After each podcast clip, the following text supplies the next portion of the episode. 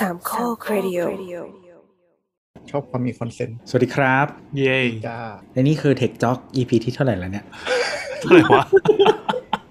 สามแปดหรอโคตรพร้อมอะ บอกเลยแบบนะครับสามเจ็ดสามเจ็ดสามสามเจ็ดเจ็ดสามเจ็ด EP ที่แล้วเป็น super app ไงที่มีคนชอบกันมากเลยกระแสตอบรับโคตรดีงงอะทำไมต้องชอบขนาดนั้น มีแต่คนเขาแบบ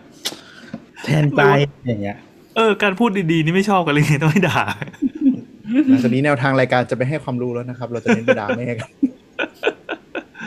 แล้วไม่แล้วมันเป็นการด่าที่มันเปลี่ยนอะไรไม่ได้ด้วยนะเออเออด่าแบบไม่ได้ให้คำแนะนำอะไรเออไม่มีถูกถูกไม่มีอะไร ไม่มีอะไร ไม่มีใครได้อะไร ไม่มีใครปรับเปลี่ยนเพราะอะไรอะไรสิ่งนี้กันอะไรอย่างเงี้ยด่ายกเว้นแบบทุไม่กคนไทยทุกคนเลิกใช้ไลน์อะอืมด่าแบบไม่ได้แนะนำคือแนะด่านำด่าแบไม่บด่าทำเทดีกว่าสาเทเซีย เอาจริงมันก็เป็นคอนเทนต์ที่ทำง่าย ถ้าเกิดว่าเปิดมาจะให้ช็อตเดียวๆช็อตไอ้นั่นช็อตไอ้นี่เออง่ายดีว่ะเอาฟัไว้งเวเขาลาอาจจะอยากได้ก็ได้นะเว้ยแต่นึกสภาพดิมันต้องมีลูกอ่าคนฟังขาจรที่ไม่ไม่เคยชินสามโคกอะแล้วผ่านมาฟังแล้วแบบอุ้ยรายการนี้ดีจังให้ความรู้ส่งไปให้คนอื่น แล้วอยู่ๆก็เปิดมาปุ้งเอาเวลาเวลามีเอ่อเอ่อวันไหนที่คิดคอนเทนต์ไม่ออกก็จะมาช็อตอย่างเดียวแล้วกันง่ายดีได้ได้ ก็เปิดไมค์ให้ตัวแล้วเราก็แบบสองคนก็นั่งเล่นเกมอะไรไป นึกถึงนึกถึงอะไรวะที่ที่ตอนทำคุณหมอขาสักพักหนึ่งปะที่แบบบางคนเขาเอาไปเปิดเป็นความรู้สักอย่างอะเออให้ให้นักศึกษาแพทย์หรือแบบคนในวงการสาธารณสุขอะแล้วอยู่ๆก็วนไปเรื่องแบบล้อกันเรื่องขี้ธรรมดาสาวๆคก็รับมีนี่ใช่ไหมความรู้เออสาวปะมีมีคนบอกว่ามีเปิดให้นักศึกษาฟังแล้วถ้าสถานสถาปัตย์หลังๆคงไม่เปิดแล้ว ต้องสกรีนอย่างดีนะฮะคือคือเราจะรู้สึกว่าพอเปิดให้นักศึกษาปั๊บอ้าวชิบหายแล้ว เราทำไงให้เขาไม่เปิดดีวะหนึ่งนาทีแรกก็เลยจัดซะเลยตลอด ไม่อยากเป็นเวลา reference ใช่ป่ะไม่อยากวันหนึ่งต้องแบบแต่งตัวดีๆ ไปแบบไปสัมมนาที่ห้องอะไรอย่างงี้เออไอตัวดีๆมีโบทคนเดียวไม่แต่เวลามีใครแบบว่าคุยเล่นในทวิตเตอร์แล้วบอกว่า ก็จะแนะนำตอนหนึ่งห้าสามเท่านั้นโคตรเลวเป็นเป็น EP เปล่าๆนะครับ อะมาเข้าเรื่องกันเถอะ ดึกแล้วเอ้คนนี้จะหนีไปดูการ์ตูนนะ เอาสิ ก็อะ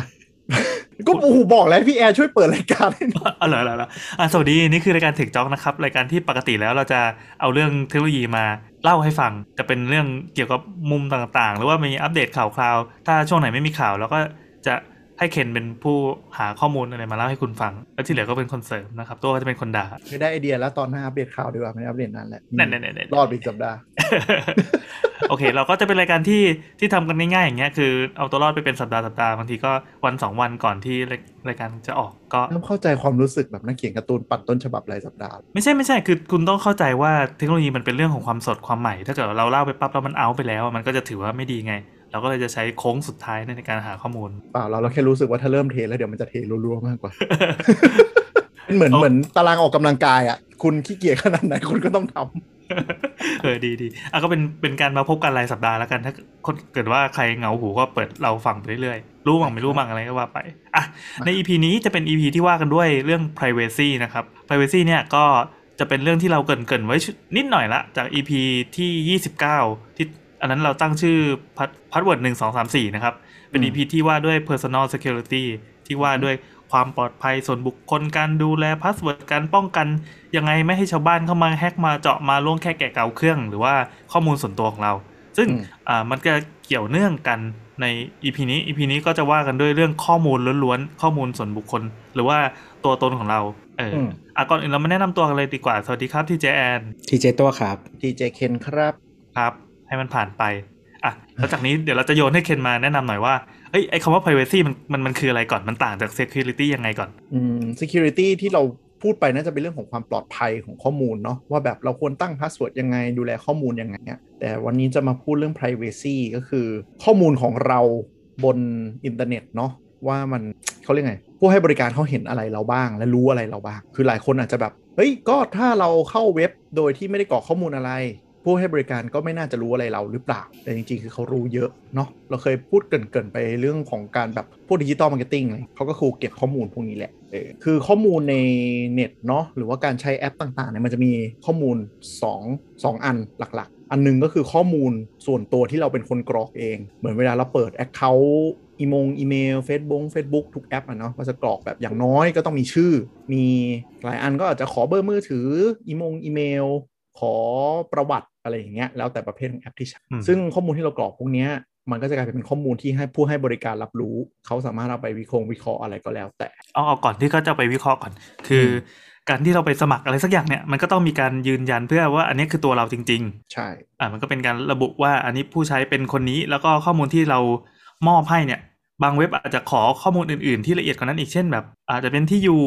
อาจจะเป็นอ่าอายุอาจจะเป็นรสนิยมอืมเออคุณชอบอะไรคุณอยาก follow topic ไหน เพื่อจะใช้ social platform ของเราอะไรก็ว่าไปหรือว่าใช้บริการของเรา หรือใช้แอปช้อปปิ้งของเราเออเขาจะได้จัดมาให้ถูกทำให้อะไรนะ อยากให้เรารู้จักคุณมากขึ้น ช่วยตอบคำถามดังต่อไปนี้อ่าอ่าอ่าชอบซื้ออะไรชอบอะไรอะไรเขาก็จะเอาข้อมูล อันนี้ก็จะเป็นข้อมูลที่เรากรอกเองเนาะอ่าแต่จะมีกลุ่มหนึ่งก็คือข้อมูลที่เราไม่ได้กรอก แต่เขาเก็บไปจากการใช้งาน ซึ่งเผื่อใครไม่รู้ก็คือเวลาเราเข้าเว็บเข้าอะไรอย่างเงี้ยเนาะก็จะบอกว่าขอเก็บคุกกี้น่าจะได้ยินกันมาแล้วครับ accept คุ all กกี้ cookie เอออมคุกกี้พวกเนี้ยมันก็คือข้อมูลการใช้งานของเรา เคยสงสัยไหมเวลาเข้าเว็บแล้วทำไมมันแบบ มันจำได้ว่าเราเคย login ที่นี่แล้ว เราเคยเปิดนู่นเปิดนี่ เคยกดของลงในตะกร้า ทั้งนั้นที่ไม่ได้ไปสมัคร account เขานะ นึกออกไหมอะคือเป็นขาจรก็มีตะกร้าใช่ มีของในตะกร้าได้ใช่ไหมใช่อืมก็คือเขาจำจากเครื่องที่เราใช้งานอะไรอย่างเงี้ยอ๋อหมายความว่าสมมุติเราใช้คอมแล้วไปใช่เปิดในมือถือมันอาจจะไม่มีไอของในตะกร้านี้ก็ได้ แต่ถ้ากลับมาใช้คอมปั๊บของยังอยู่ในตะกร้า เพราะว่าเอ่อเหมือนเหมือนพอเข้าเว็บปั๊บมันอาจจะ save ข้อมูลบางอย่างลงในคอมแล้วกัน เออ ถ้ามาจากเครื่องเดียวกันมันจะเก็บอะไรไว้บางอย่าง สิ่งนี้เรียกว่าคุกกี้ ใช่คุกกี้เป็นข้อมูลการใช้งานข้อมูลการ login ด้วย คือเราไม่ต้องมานั่ง login เว็บเดิมซ้ำๆๆทุกรอบก็เพราะว่ามันจำการ login ของเราอืมอืมคือมันมันไม่ได้จำ password เราลงไปในเครื่องนะ แต่มันลักษณะว่า อ๋อ คุณเคย login เครื่องนี้แล้วคุณไม่ได้ logout ฉันก็จำไว้ให้ละกันคุณมาเปิดเว็บแบบ facebook.com ปุ๊บก็อะ login เป็นอันนี้ให้พ วกนี้เป็นคุกกี้หมดอืมอืมมันมันจำที่อยู่อะหรืออะไรประมาณเนี้ยใช่ ก็คือดูเราเข้าใจว่าดู IP แล้วก็ดูดูเขาเรียกว่าอะไรอะ มันจะมีคล้ายๆ MAC address ของ device อะเหมือนเป็นรหัสประจำตัวคล้ายๆรหัสประชาชนของอุปกรณ์แล้วกัน เขาก็จะรู้ว่า อ๋อ คุณ login เหมือนถ้าใครเข้า Facebook หรือแอป Netflix เนาะเวลาเข้าไปดู session ว่ามีเครื่องไหน login อันนี้ไว้ มันก็จะบอกเลยว่าแบบ iPhone Chrome Desktop อะไรอย่างเงี้ยเขาก็จะแยก device ได้ พวกนี้เขาก็จะรู้ เป็นข้อมูลที่เราไม่ได้กรอก แต่ว่าผู้ให้บริการมีสิทธิ์จะรู้ แล้วเขาก็ขออนุญาตเราแล้วใน term of usage ที่เราแบบไม่เคยอ่านแล้วเราก็กดติ๊กแล้วพรืดไปอะอืมนั่นแหละเออถ้าเคยสังเกตก็เว็บสมัยใหม่ส่วนใหญ่เลยเนอะมันจะกดเข้าไปไม่ว่าจะเป็นไทยหรือฝรั่งส่วนใหญ่จะเป็นฝรั่งด้วยซ้ำกดเข้าไปแล้วจะมาให้แบบอ่าคุณต้องการมันจะใช้คำว่าอะไรวะส่วนใหญ่จะเป็นไอ้ไอ้ปุ่มสีปุ่มสีเขียวๆใหญ่ๆกลางหน้ามันจะ accept อืม all cookies อะไรอย่างเงี้ยใช่ก็คือต้องกดมันมันครับมันกึ่งกึ่งบังคับกดนะคือหมายถึงว่าอืมแบบมันไม่ได้มีข้อแบบปฏิเสธไม่ให้กดนะมีกดถ้าเว็บฝรั่งส่วนใหญ่จะมีเว็บไม่ให้กดอืมหรือว่าคัสตอมไมซ์ส่วนใหญ่มันจะมันจะกึ่งกึ่งเลี่ยงบาลีว่าแบบ accept all cookie กับ manage my cookie ซึ่งพอแบบ manage my cookie ก็แบบโค้ดซับซ้อนแล้วบางทีแบบขึ้นมาบังจอแบบมึงห้ามไปไหนต่อไม่คือกดถ้ากดโอเคยอมรับปั๊บทุกอย่างจะง่ายจบ แล้วก็ใช้เว็บได้อย่างสะดวกใช่เลือกเอาเพราะไม่แต่ว่าแบบเหมือน แล้วแต่เหมือนเบราว์เซอร์ถ้ามันแบบ กันคุกกี้อะอืมบางทีแบบเราใช้อะ กด accept ไปแล้วครั้งหน้าก็ให้กดเรื่อยอืมก็คือมันดูดดูดเป็นเซสชันนั้นๆอืมอืมถ้าเผื่อนึกไม่ออกมันคือโหมดนี่เราอันนี้เราใช้ Safari นะอืมอ่าถ้าเผื่อนึกไม่ออกโหมดนี้จริง ๆ ก็คือเหมือนเราใช้ incognito ใน Chrome หรือพวก private mode อืมก็คือสังเกตดูว่าเราเคยเข้าเว็บอะไรปุ๊บ แล้วเราปิด session ไป แล้วเราเปิดใหม่ปุ๊บทุกอย่างเด้งหมดเหมือนเว็บนี้ไม่เคยรู้จักเรา อันนั้นก็คือโหมดเนี้ยหลักๆ ก็คือไม่ให้เว็บพวกนี้เก็บคุกกี้ แต่อันนี้ default ของ Safari นะเอออ๋อคือ Safari ยังไงมันก็จะไม่เก็บเป็นหลักอยู่แล้ว เพราะว่า concept หลักของ Apple มันคือแบบรักษาปกป้องความเป็นส่วนตัวของผู้ใช้อะไรอย่างนี้ใช่ไหมประประมาณนั้น ซึ่งซึ่งต่างจาก Chrome Chrome เนี่ยมึงเขาทำเงินจากสิ่งนี้คุณใช่ใช่เออเออคุณจงมอบความเป็นส่วนตัว Safari Safari เกิดมาเพื่อ mining ข้อมูลและเอาไปทำเงินคุณครับแต่ซัฟฟารีเราเข้าใจมันยกเว้นพวกเว็บโซเชียลมีเดียหรือเว็บช้อปปิ้งอะไรอย่างงี้ปะมันก็ไม่ถึงขนาดดีเราออกเขาอาจจะมี whitelist ของเขาปะเราไม่แน่ใจเหมือนกันไม่แน่ใจแต่เราต้อง login Lazada ทุกครั้ง เออเป็นไปได้อ่าอ่าอ่าอืมแต่ว่าแต่ว่า Chrome อะนอกจากที่จะเก็บในเครื่องแล้ว ถ้าคุณยังคือ Chrome เนี่ยสังเกตดีนะครับ คุณ login Gmail เนี่ยคุณ login ในเว็บ แต่มันจะมี Chrome ที่เราสามารถ login User ของ Chrome ได้ด้วยอืมถ้าคุณ login User ของ Chrome แล้วคุณเปลี่ยน Device มันก็จะหวังดีแบบพาข้อมูลทุกอย่างไปข้ามเครื่องได้หมดเลย Safari ก็เหมือนกัน Edge ด้วยอืมเป็นความสะดวกอันยิ่งยวดและความน่ากลัวอันยิ่งยวดคำถามคือน่ากลัวยังไง ก็เอาแบบ basic เลยคือเราเผลอล็อกอิน Facebook ทิ้งไว้คอมที่บ้านกับคอมที่อ่าทำงานอ่าถูกปะเราสมมุติ คอมคอมที่ทำงานที่ที่ไม่คุณไม่ได้มีบริษัทคุณมี security ที่ดีพอ คุณอาจจะใช้คอมของคุณเองไปใช้ที่ทำงาน คุณอาจจะไม่เคยเปิด Facebook ที่ทำงาน แต่ว่าถ้าเพื่อนร่วมงานมาเปิด Chrome แล้วก็พิมพ์ Facebook ปุ๊บมันล็อกอินให้เลยเพราะถือว่าเป็น user เดียวกัน เขาก็สามารถไปโพสต์ได้ว่า ฉันขี้แตกกลางออฟฟิศแล้วก็โพสต์อืมนี่แบบเบสิกนะเคนป้าที่ทำแบบนั้นอะไรนะ อะไรนะก็มีแต่เคนหรือเปล่าที่ทำแบบนั้นบ้าเขาทำกันเยอะแยะมันเป็นการแพร้งโว้ยเคยเล่าไปแล้วนี่ว่าแบบเพื่อนเราที่ไปทำ Facebook อะก็คือโดนรับน้องอย่างนี้เลย ก็คือถ้าคุณไม่ล็อกออฟคอมทุกครั้งที่คุณลุกออกจากโต๊ะ คุณจะโดนไปบุกแล้วก็โพสเฟซบุ๊กว่ากูขี้แตกอืมแบบไปพิมพ์อีโมจิขี้ใน Facebook ทำลายตัวเองอืมหรืออันนั้นอันนั้นคือแพร้งใช่ไหมแต่ความซวยคืออะไรเขาส่อง DM ส่องแชทอะไรได้หมดเลย ซึ่งผมจะไม่มีต่อไปอ่าหรืออย่างซวยไปกดซื้ออะไรใช่ซื้อของซื้อของอะไรอย่างนี้ก็ได้ ก็ต้องระวังแต่แต่ส่วนใหญ่อ่าคนอะโคยังไงดีวะ พอมันข้ามเครื่องส่วนใหญ่อะมันจะไม่ค่อยไปง่ายขนาดนั้นยกเว้นคุณเคยทำหนึ่งครั้งอันนี้บอกไว้ก่อน ไม่ใช่ว่าแบบเอ้ยคุณไปเผลอปุ๊บ แล้วโดนล็อกอินทีเดียวจะไปหมดอืมฟังดูมันก็เป็นคนละเรื่องกับ security จริงด้วยนะ คือ security มันจะเอ่อลึกไปถึงเรื่องพวกพวกความปลอดภัยในชีวิตทรัพย์สินอะไรอย่างนี้เลย แต่อันนี้มันคือเรื่องความเป็นส่วนตัวใครมาแอบดู เอ่อซึ่งซึ่งจริง ๆ แหละ มันก็ใช้มนุษย์ในการนำพาสู่ความไม่ปลอดภัยต่างๆ ได้ แต่ว่ามันต้องผ่านคนก่อน เช่น อยู่ๆไปทักคนอื่นไปขอยืมเงินบอกโอ้ยแบบโอนเงินมาให้บัญชีพี่สาวเราหน่อยอะไรเงี้ยก็เป็นเป็นวิธีของฟิชชิงของโจรอะไรต่อไป คือ privacy มันเป็นเรื่องของแบบบางอย่างมันไม่ได้ผิดอะไร แต่ก็ไม่อยากให้ใครรู้ปะเช่น กูเคยเข้าเว็บอะไรเข้าเว็บโป๊อะไรเข้ารสนิยมแบบไหนซื้อของอะไรอย่างเงี้ยก็ไม่อยากให้ใครรู้อะอ่า ใช่ไหมคนอื่นมันไม่ควรรู้นอกจากเราอนุญาตให้เขารู้อ่าแต่ว่าเดี๋ยวถ้าอันนี้คือเรื่องคุกกี้ก็จะเป็นเรื่องเว็บไซต์เนาะแต่ถ้าเป็นคนที่ใช้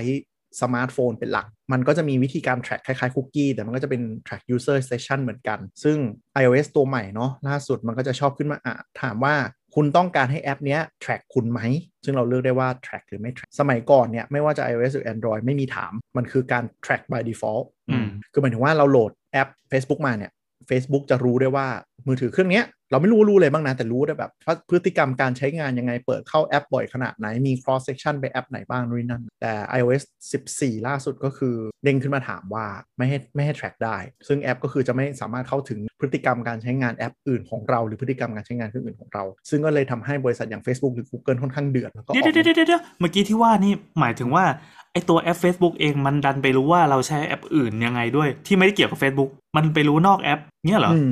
ยังไงเข้าครับใจว่ารู้พฤติกรรมการใช้งานเรา จริง ๆ ลองไปดูใน Facebook อะมันจะมีเซตตรง privacy setting อะอืมมันดูได้ว่า Facebook อะเก็บข้อมูลข้างนอกแอปอะไรบ้าง เฮ้ยมันทำงานยังไงวะ มันเหมือนเป็นแอปที่อ่าเหมือนเหมือนมัเป็นแอปที่รันอยู่เบื้องหลังเนี่ยเหรออ่าใช่ก็คือรู้ว่าเราเราเรากดลิงก์นี้ warp ไปแอปนี้อะไรอย่างเงี้ย มีการออกไป หรือว่าอืมจากเบราว์เซอร์ไหนจากแอปไหน track กลับเข้ามาในแอปอืมแล้วก็อย่างแสบๆ ก็คือเผื่อใครอัพ iOS เนาะมันจะชอบเวลาเรา paste อะแล้วมันจะบอกว่า paste จากไหนอะซึ่งอืมบางแอปอะลองสังเกตดูอย่างเช่นสมมติว่าอ่าเราเล่น Twitter ตืดๆๆแล้วเราย้ายมาอีกแอปหนึ่งสมมติอืมจำไม่ได้ว่าเมื่อก่อนแอปธนาคารอะชอบโดนใช่แล้วก็แบบเข้าไปปุ๊บ แล้วมันก็จะมันจะขึ้นป๊อปอัพขึ้นมาข้างบนว่าแบบ paste from Twitter อืมเนี่ยซึ่งเราไม่ได้ paste อะไร เราไม่ได้กดสั่ง paste เลยนะแอปมันดูด แอปมันดูดว่าเรา copy อะไรล่าสุด เออ อะไรที่อยู่ที่อยู่บน clipboard ของเราอะใช่ดูดแล้วมันแล้ว iOS มันจะเตือนแบบสมมติว่า clipboard เราก๊อปจาก Twitter ใช่ไหมครับแล้วเข้าแอปเนี้ยมันก็จะเตือนว่าแอปเนี้ยดูดจาก clipboard ของเราที่มาจาก Twitter มันจะขึ้นเตือนอ๋อคือมันไป paste ในแอปในแอปธนาคารหรือแอปช้อปปิ้งบางอัน โดยที่ไม่ได้ไม่ได้บอกไม่ได้ขอเรา แต่มันเหมือนกับเป็นสิทธิ์อะว่าว่า อันที่คุณก๊อปเป็น clipboard อะมันสามารถดูดไปดูได้ มันก็เหมือนกับไป force เรา paste อัตโนมัติ ซึ่งเราอาจจะก๊อปอะไรก็ได้เราเขาก็ข้อมูลนี้ไปวิเคราะห์ต่อ ว่าคุณก๊อปจากอะไรข้อความประมาณไหนเฮ้ยนี่น่ากลัวว่ะเออเป็นอะไรที่หลายคนไม่รู้ หรือแอปสมัยก่อนนะครับ ยิ่งมือถือที่ใครไม่เคย Factory Reset อะลงแอปสมัยก่อนอะ Permission ก็คือการเข้าถึงส่วนอื่นของมือถือคุณเนี่ยแอปเมื่อก่อนจะบอกว่าจะขออะไรบ้างตอนเราลงแอปเลย อืมสมมติแอปเนี้ย เราอ่าอย่าง Facebook เนี่ยจะโพสต์จะถ่ายรูปผ่าน Facebook ขอใช้กล้องอ่าจะขอใช้กล้องปัจจุบันต้องกดอนุญาตก่อนถูกปะแต่ถ้าอ่าคุณย้อนไปสัก 3 ปีอะมันไม่มีใครขอเลยเห็นปะมันกดเปิดกล้องได้เลยอืมอืมอืมซึ่งมันมีปัญหาก็คือสมัยก่อนเนี่ยคุณเป็นอย่างเช่นเป็น Facebook คุณควรจะขอแค่กล้องข้อมูลการใช้งานแล้วจบใช่ไหมอืมแต่ปรากฏว่ามันมีหลายแอป ขอเยอะเกินจำเป็นเพื่อขไปเพื่อ track เพื่อข้อมูลใช่ เข้าถึงไมค์เข้าถึงกล้องเข้าถึงข้อมูลส่วนตัวเข้าถึงประวัติการใช้งานเข้าอะไรหมดเลย เข้าถึง location อ่าเข้าถึง location อันนี้ตัวแสบเลย location แต่ยุคหลังๆเนี่ยไม่ว่าจะเป็น Google หรือ Facebook เองก็เริ่ม concern เรื่อง Privacy ก็จะต้องขออนุญาตเมื่อใช้งานครั้งแรกทุกแอปนะ คือเราโหลดมาปุ๊บ ทุกอย่างจะโดนปิด by default แต่พอเปิดแอปปุ๊บมันก็จะบอกว่า ฉันขออนุญาตส่งแจ้งเตือนคุณนะ ฉันขออนุญาตการเข้าถึงนี่นะ เพื่อความสะดวกที่มากขึ้นอืมมันมีอ๋อแอปส่งเหมือนเหมือนตอนแรกของ Google มันจะขอหมดเลยได้ใช่ไหมอืม Android ไม่ใช่ Google Android อืมนั่นแหละ แล้วตอนหลังก็เปลี่ยนมาเป็นเหมือน iPhone ที่แบบว่าเมื่อเรียกฟังก์ชันอะไรเราขอเป็นอันๆอืมแล้วก็ของของใน iOS มันจะมีแท็บที่ชื่อ privacy ก็คือไปกดดูเป็นรายแอป หรือเป็นรายรายเขาเรียกว่าอะไรอะ กลุ่มของ privacy อย่างเช่น เรื่อง location กดแท็บ location แล้วก็จะดูว่าแอปไหนเรียก location บ้างอืมแล้วแล้วเราให้ permission ไว้แบบไหนเป็นแบบ always หรือว่าเอ่อ only while using ก็คือแบบถ้าเราเปิดแอปขึ้นมาจึงจะเรียก location ได้นะ หรือว่า never อะไรอย่างเงี้ยก็ว่าไปอืมอืมเราว่าส่วนอะอย่างนี้ส่วนนี้ iOS ทำได้ค่อนข้างดี แล้วก็เราก็ปรับได้เยอะแบบถ้าอย่างเป็นของของ Android ก็จะไปเซตในแต่ละแอปได้ว่าเราเคยเปิดอะไรไว้ในหน้า setting ของแอปอะ นะไม่แน่ใจว่ายี่ห้ออะไรบ้างสมมติใช้ซัมซุงแล้วกันถ้าซัมซุงก็คือกดกดค้างที่ไอคอนอะแล้วมันจะเข้าไปเซตได้ มันจะ info แล้วเข้าไปเลือก notification ว่าจะเปิดหรือเปล่าจะ allow permission อะไรบ้างประมาณคือข้อมูลพวกนี้ส่วนใหญ่บริษัททำแอปเขาเอาไปวิเคราะห์เพิ่มเติมคือ คือถามว่ามันน่ากลัวไหมก็แล้วแต่คนคิดอย่างเช่นแอปเข้าถึง contact อย่างเงี้ย เราก็อาจจะมองว่า อ๋อเขาก็แค่เข้าถึง contact เพื่อเราสามารถแบบแชร์ไปให้ใครได้ง่ายขึ้นนู่นนี่นั่นใช่ไหมอืมแต่ในมุมของบริษัทคือเขาอาจจะเก็บได้ว่า user ประมาณเนี้ยมี contact ประมาณกี่คน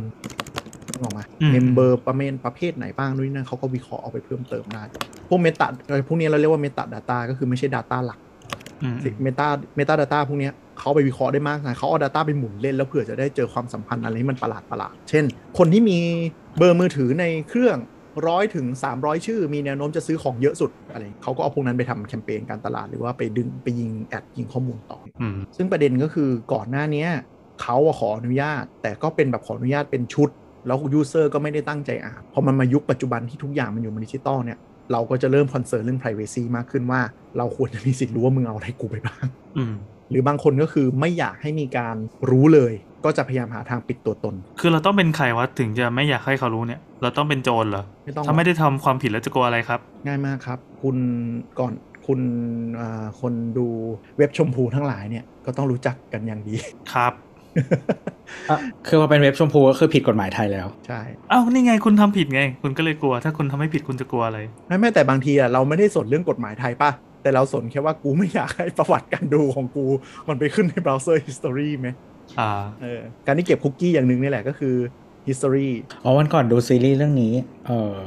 เรื่องชื่ออะไรวะ Love Victor นะฮะเออแบบว่ามีเหมือนแบบมีคนหนึ่งเขาตัวละครตัวหนึ่งในในเรื่องอะชื่อราฮิมเป็นแบบ Iranian อ่าฮะแล้วเหมือนแบบก็ come out กับพ่อแม่ว่าแบบเออเป็นเกย์อะไรประมาณเนี้ยอืมพ่อก็นิ่งไปแล้วพ่อก็บอกว่า อืมรออยู่ว่าเมื่อไหร่จะบอกรู้นานแล้ว เออ แม่ก็บอกว่าอ๋อรู้นานแล้วตอนนั้น ตอนนั้นเข้าไปใช้คอมลูก แล้วก็แบบว่า search ทิ้งไว้โอ้ search ว่า Tom Holland penisีนัส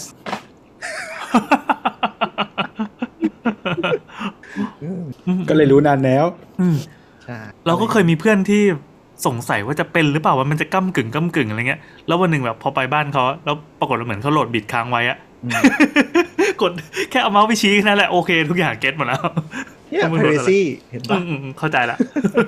หรือไม่ต้องบ้านเราก็มีบ่อยๆ แม้ อาจารย์เอาโน้ตบุ๊กส่วนตัวไปเปิดขึ้นโปรเจคเตอร์ที่โรงเรียนอย่างเงี้ย แล้วก็จะอ่าเข้าเว็บเพื่อเปิดข้อมูลแล้วก็กด P ตัวแรกก็เรียบร้อยเลยขึ้นมาทั้ง list เลยอืมหรือพิมพ์ X ก็เรียบร้อยเลยเต็ม ซึ่งแบบเพื่อนผู้ฟังอย่าลืมนะครับ ยุคสมัยก่อนที่ไม่มี incognito หรือ private mode เนี่ยครับ เราต้องหลบเลี่ยงกันเองในการมานั่งลบ browser history นะครับ หรือว่ามี browser 2 อันในเครื่อง เออ เราใช้แยกกันโหคือตอนล้างประวัติสะอาดสวยงาม ไม่หรอกไม่หรอกจริง ๆ แล้วคือเหมือนซ a ฟ a รีอะมันดู only fan แล้วมันไอ้นี่ไม่ได้ มันเก็บคลิปไม่ได้โอ้โหจะสูบจะสูบครับเช่นนี้เออเองพูดถึงคุกกี้เออเราฟังดูแล้วคุกกี้มันดูจะเป็นปัญหาเหมือนกันนะ คือมันอาจจะเป็นสิ่งที่เราชิน แล้วก็คนที่ทำเว็บเป็นผู้ให้บริการต่างๆเนี่ยเขาจะชินในการเก็บข้อมูลของผู้ใช้ แต่พอโลกมันเปลี่ยนไปกฎหมาย privacy เอ่อ กฎหมายการปกป้องข้อมูลส่วนตัวของผู้ใช้ทั่วโลกมันเริ่มเปลี่ยนไปเนี่ยเหมือนกับว่าเขาจะเลิกใช้คุกกี้กันแล้วอืมเอ่ออย่างตอนนี้คือตัว Chromium อะซึ่งมันเป็นเป็นเป็นฐานของพวกเบราว์เซอร์ต่างๆ ของ Chrome ของอะไรอย่างงี้ไหมโคมยังใช้ Chromium อยู่ปะวะเอ่อเอาว่าใช่ใช่เป็นเออมีห engine ลายๆเขาเขาเรียกว่าเว็บอะไรวะจำชื่อไม่ได้แต่นั่นแหละมันเป็นเป็น engine พื้นฐานอืมก็คือใช้มันเป็นตัวเป็นเป็นแกนหลักของตัวเบราว์เซอร์หลาย ๆ เกือบ เกือบใช่ทุกยี่ห้อดัง ๆ ของตอนเนี้ยใช่ใช่ใช่ก็คือทุกเหลือแค่ใครที่ไม่ได้ใช้ Firefox หรอ ไม่แน่ใจแต่รู้แต่ว่าเอ่อ Microsoft สุดท้ายก็ยอมแพ้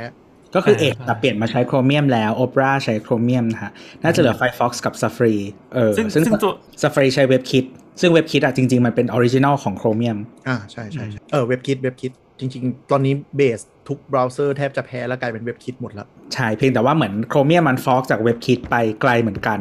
เนาะอืมเพราะฉะนั้นทำให้บางอย่างอะจริง ๆ แล้ว e WebKit ของ Safari เนี่ย ก็ใช้กับ Chromium ไม่ได้อะไรอย่างเงี้ยอืมคือเอ่อพอกฎหมายใหม่ในช่วงเร็วๆนี้มั้งไม่แน่ใจว่าน่าจะเป็นปีหน้าหรือปีถัดไปอะไรเงี้ยเขาจะมีการยกเลิกการใช้คุกกี้เพื่อการเก็บข้อมูลเลย แต่ว่าจะเปลี่ยนไปไปเป็นอีกเทคนิคหนึ่งซึ่งเราเราไม่ได้ลงด้านเทคนิคแบบนั้นละกัน แต่ก็จะบอกว่าไอ้ตัวเนี้ยมันก็จะล้าสมัยไปดังนั้นคนที่ทำเว็บมันก็จะต้องขยับตาม คือเรื่อง privacy มันเริ่มเป็น concern มากขึ้น เนื่องจากว่าอ่าอินเทอร์เน็ตจากเมื่อก่อนมันเป็นมันเป็นคนที่เป็นอะไรนะ ใช้ tech มันถึงจะเข้าเนาะตอนนี้อ่ามันเริ่มกลายต้องเป็นคนทันสมัยเป็นนะอ่าเป็นสาธารณูปโภคอะมันคือกลายเป็นไฟฟ้ากับน้ำอืมเพราะฉะนั้นมันก็ต้องมาคิดว่าแบบมันจะเก็บข้อมูลอะไรที่ไม่เกินไปนึกออกไหม คือสมัยก่อนอะ คนใช้คอมอาจจะแบบเอ้ยถ้ามึงไม่โอเคเรื่องนี้มึงก็ไม่มึงก็ไม่ใช้คอมมึงมีตัวเลือกอื่นแต่ตอนนี้ไม่ได้ทุกคนแม่งต้องใช้คอมเพราะฉะนั้นการที่แบบเก็บข้อมูลมากเกินไปเนี่ยมันเป็นปัญหาที่ทุกคนควรได้รับการคุ้มครอง ไม่งั้นเราก็จะเจอแบบเวลาเราสมัครแอปอะไรแล้วมี term of use ยาวประมาณแบบพันหน้า แล้วเราก็กดแบบ accept all แล้วก็ข้ามไป ซึ่งแบบในนั้นก็จะมีแบบเรา give up ข้อมูลทุกอย่างนี้นั่นอะไรเงี้ยไม่สามารถฟ้องร้องนั่นได้ ซึ่งมันไม่เวิร์กก็ต้องมาจัดมาตรฐานถ้าอ่านข่าวของ Google ซึ่งน่าจะเป็นเจ้าใหญ่ของของเบราว์เซอร์ของโลกนะเขาก็บอกว่าขอเลื่อนการ ยกเลิก Third Party Cookie บนเบราว์เซอร์ Chrome ไปปี 2023 แสดงว่าเรามีเวลา 2 ปีเออที่เขาจะเปลี่ยนจะเปลี่ยนเทคนิคไปอย่างอื่น ซึ่งตอนนี้เขาก็ยังหาวิธีอยู่ว่าจะลงยังไงดี คืออย่างที่ว่า Google มันมันมีรายได้จากโฆษณา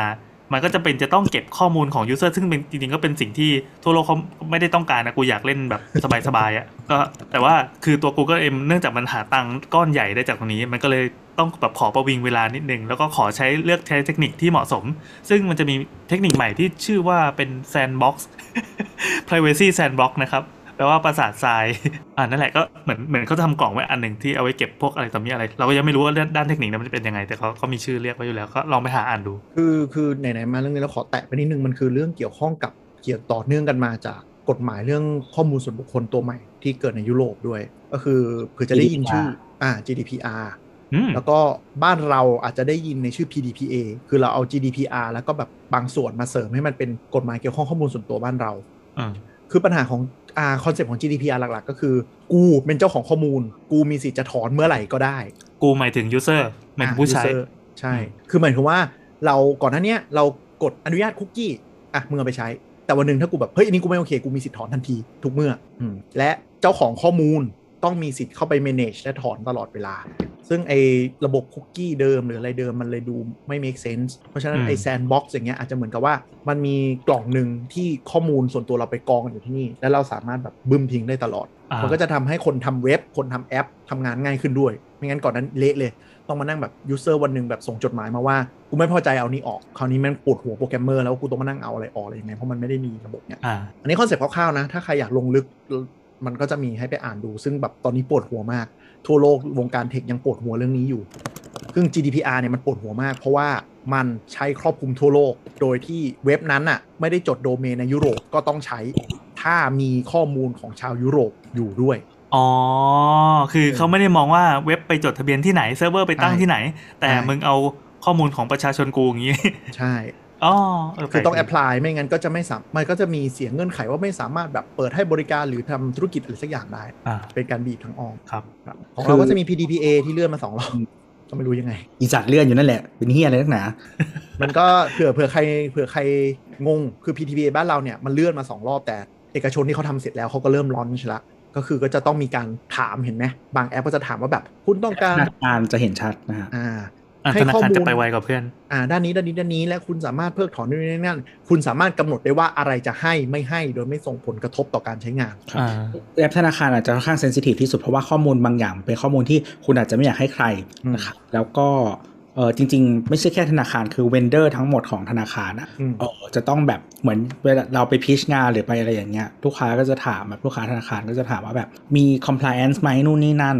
หรือบางธนาคารเอ่อทีม compliance เขาไม่แข็งอืมเขาก็จะถามเราว่า เรามี compliance service ไหมอะไรแบบเนี้ยที่ที่ต้องช่วยเขาด้วยนึกออกปะมันปวดมันปวดหัวจริง ๆ เพราะว่า PD อ่า PDPA หรือว่า GDPR เนี่ยมันค่อนข้างกว้าง และให้ให้ความชอบธรรมของเจ้าของข้อมูลเยอะ เพราะฉะนั้นมันอยู่ที่บริษัทเอกชนว่าจะทำขนาดไหนถึงจะเพียงพอ ถ้ามันทำแล้วแล้วเกิดเจ้าของข้อมูลยังไม่พอใจ มันก็จะเป็นเคสที่ทำให้ต้องแก้ไปอีกอืมคือเจ้าของข้อมูลต้องรู้ว่ามึงเก็บอะไรและเอาไปใช้อะไรด้วยนะ ต้องแจ้งทั้งหมด เช่น เขาเก็บข้อมูลเบอร์มือถือเรา ต้องแจ้งว่าเบอร์มือถือนี้ใช้เพื่อติดต่อเท่านั้น และไม่นำไปส่งต่อ ถ้าบอกว่าจะนำไปเพื่อกิจกรรมการตลาดต้องแจ้ง เหมือนที่เราเจอบางแอปเห็นปะมันจะเขียนว่าแบบขออนุญาต ขอใช้เบอร์มือถือเพื่อกิจกรรมทางการตลาดเขียนเลยชัดเจน อืมแต่มันก็บังคับติ๊กให้เราใช่นะเราต้องไปติ๊กออกอีก แล้วมันก็จะมีแบบแชร์ให้ partner อะไรอย่างเงี้ย มันมีวันหนึ่งที่ที่แอปเป่าตังค์อัปเดตใหม่อ่าแล้วที่ที่มีดราม่ากันกระแสในทวิตเตอร์ค่อนข้างรุนแรงเรื่องเรื่องนี้แหละ ที่มันจะมีให้ติ๊กอะ มันเออติ๊กมาให้อ๋ใช่มันติ๊กไหมไม่แต่ก็คือคือส่วนตัวเราก็รู้สึกว่าไม่ได้อะไร แล้วเขาก็โชว์ให้เห็นแล้วไงมึงก็ติ๊กออกสิ เป็นเหี้ยอะไร ไม่ไม่ไม่ไม่ถ้า อ่าถ้าถ้าถ้ามองอย่างนี้คือมันก็ให้สิทธิ์แหละ แต่ว่ามันใช่ตั้ง default มาเป็นอย่างนี้ไง คือสมมติว่าไปไปอยู่ที่ยุโรปอะที่เขาแบบกฎหมายเรื่องนี้เข้มแข็งอะเละทีนี้ก็จะแต่เละบ้านเรามันยังไม่มีกฎหมายไง อะก็ถูก แล้วก่อนหน้านี้เก็บมาตลอดโดยที่ไม่มีขึ้นให้ติ๊กด้วยซ้ำอืมแต่มันไม่มันไม่ควรมันไม่ควรบังคับติ๊กให้อัตโนมัติ เพราะว่าไม่งั้น ผู้ให้บริการก็จะสามารถติ๊กมาร้อยข้ออะแล้วใครจะมานั่งกดออกทุกอันวะอะไรอย่างเงี้ยโอ้ยมันเหมือนกับเอ่อกติกาตอนเวลาไปเลือกตั้งอะ UX สำคัญมาก การอ่าตั้งคูหายังไงการวางตัวเลขยังไงอะไรเงี้ยทุกอย่างมีผลต่อจิตวิทยาผู้ใช้ซึ่งผู้ใช้หลากหลาย ระดับอืมความเข้าใจของผู้ใช้ user หลากหลายใช่ใช่แต่ว่าคืออันนี้ regulator มันก็เลยสำคัญ อย่างเช่น อย่างเรื่องเรื่องประกันอะที่อืมก่อนหน้าเนี้ยเอ่อประกันโควิดอะครับ ถ้าอ่านอืมไฟล์ print ก็คือจริง ๆ ไม่ผิดใช่ไหมแต่ regulator บอกใช่ว่ามันไม่ชอบทำกฎอ่ากติกาที่คุณออกมาในไฟล์ print อะที่คุณคนอ่านและยอมรับแล้วอะมันไม่ชอบธรรมเราจึงไม่ให้คุณทำ อืม regulator มันเลยสำคัญ ใช่ ความแข็งของ regulator แล้วก็ความเขาเรียกว่าอะไรความชอบธรรมในการธุรกิจของประเทศนั้นสำคัญ คืออืม regulator ที่บ้าอำนาจก็ไม่ work แต่ regulator ต้องคุ้มครองคนที่ตัวเล็กกว่า คือในเคสนี้ก็คือผู้บริโภคผู้เอาประกันในในผู้เอาประกันผู้บริโภค ใช่ ซึ่งจริงๆจริงๆ regulator คนเนี้ยก็ค่อนข้างโอโอเคนะสำหรับในบ้านเราอืมคือมันมันมันต้องมีความคิดในเชิงว่า คนทั่วไปอะมี resource และความเข้าใจระดับไหนด้วย เพราะฉะนั้น term of usage ทั้งหมดหรือกฎทั้งหมดที่ตั้งมาลอยๆ แล้วมันไม่ make sense อะเรามีสิทธิ์ยื่นให้พิจารณาได้ คนเรียนกฎหมายก็จะมีเคสคลาสสิกก็คือดีกาเรื่องที่จอดรถเนาะบัตรจอดรถเขียนไว้ทั้งหมดว่ารถไม่โดนรับงัดโดนปไม่ล้รันบความไม่รับผิไม่ดชมีอบความรับผิดชอบใดทั้งสิ้น แม้คุณจะรับบัตรจอดรถมาจอดในที่ของเรา แต่ความเป็นจริงคือกฎหมายยังคุ้มครองอยู่ดี เพราะถือว่า คุณ provide ที่จอดรถให้คนมาบริการ และมีการเก็บค่าจอดรถเป็นหน้าที่ของคุณครับนี่ชี้ช่องละกันว่าถ้าคุณไปบริษัทที่มีลานจอดรถของเขาเองมีการรับบัตรเองเกิดอะไรขึ้น เจ้าของพื้นที่ต้องช่วยเราไม่ว่าจะหาคนผิดหรือว่าเรื่องอะไรก็ตาม รับบัตรหรือไม่รับบัตรก็ไม่เกี่ยวด้วยปะรู้สึกว่า มันจะมีเลี่ยงบาลีนี่น้อยๆคือการเข้าพื้นที่ เพราะฉะนั้น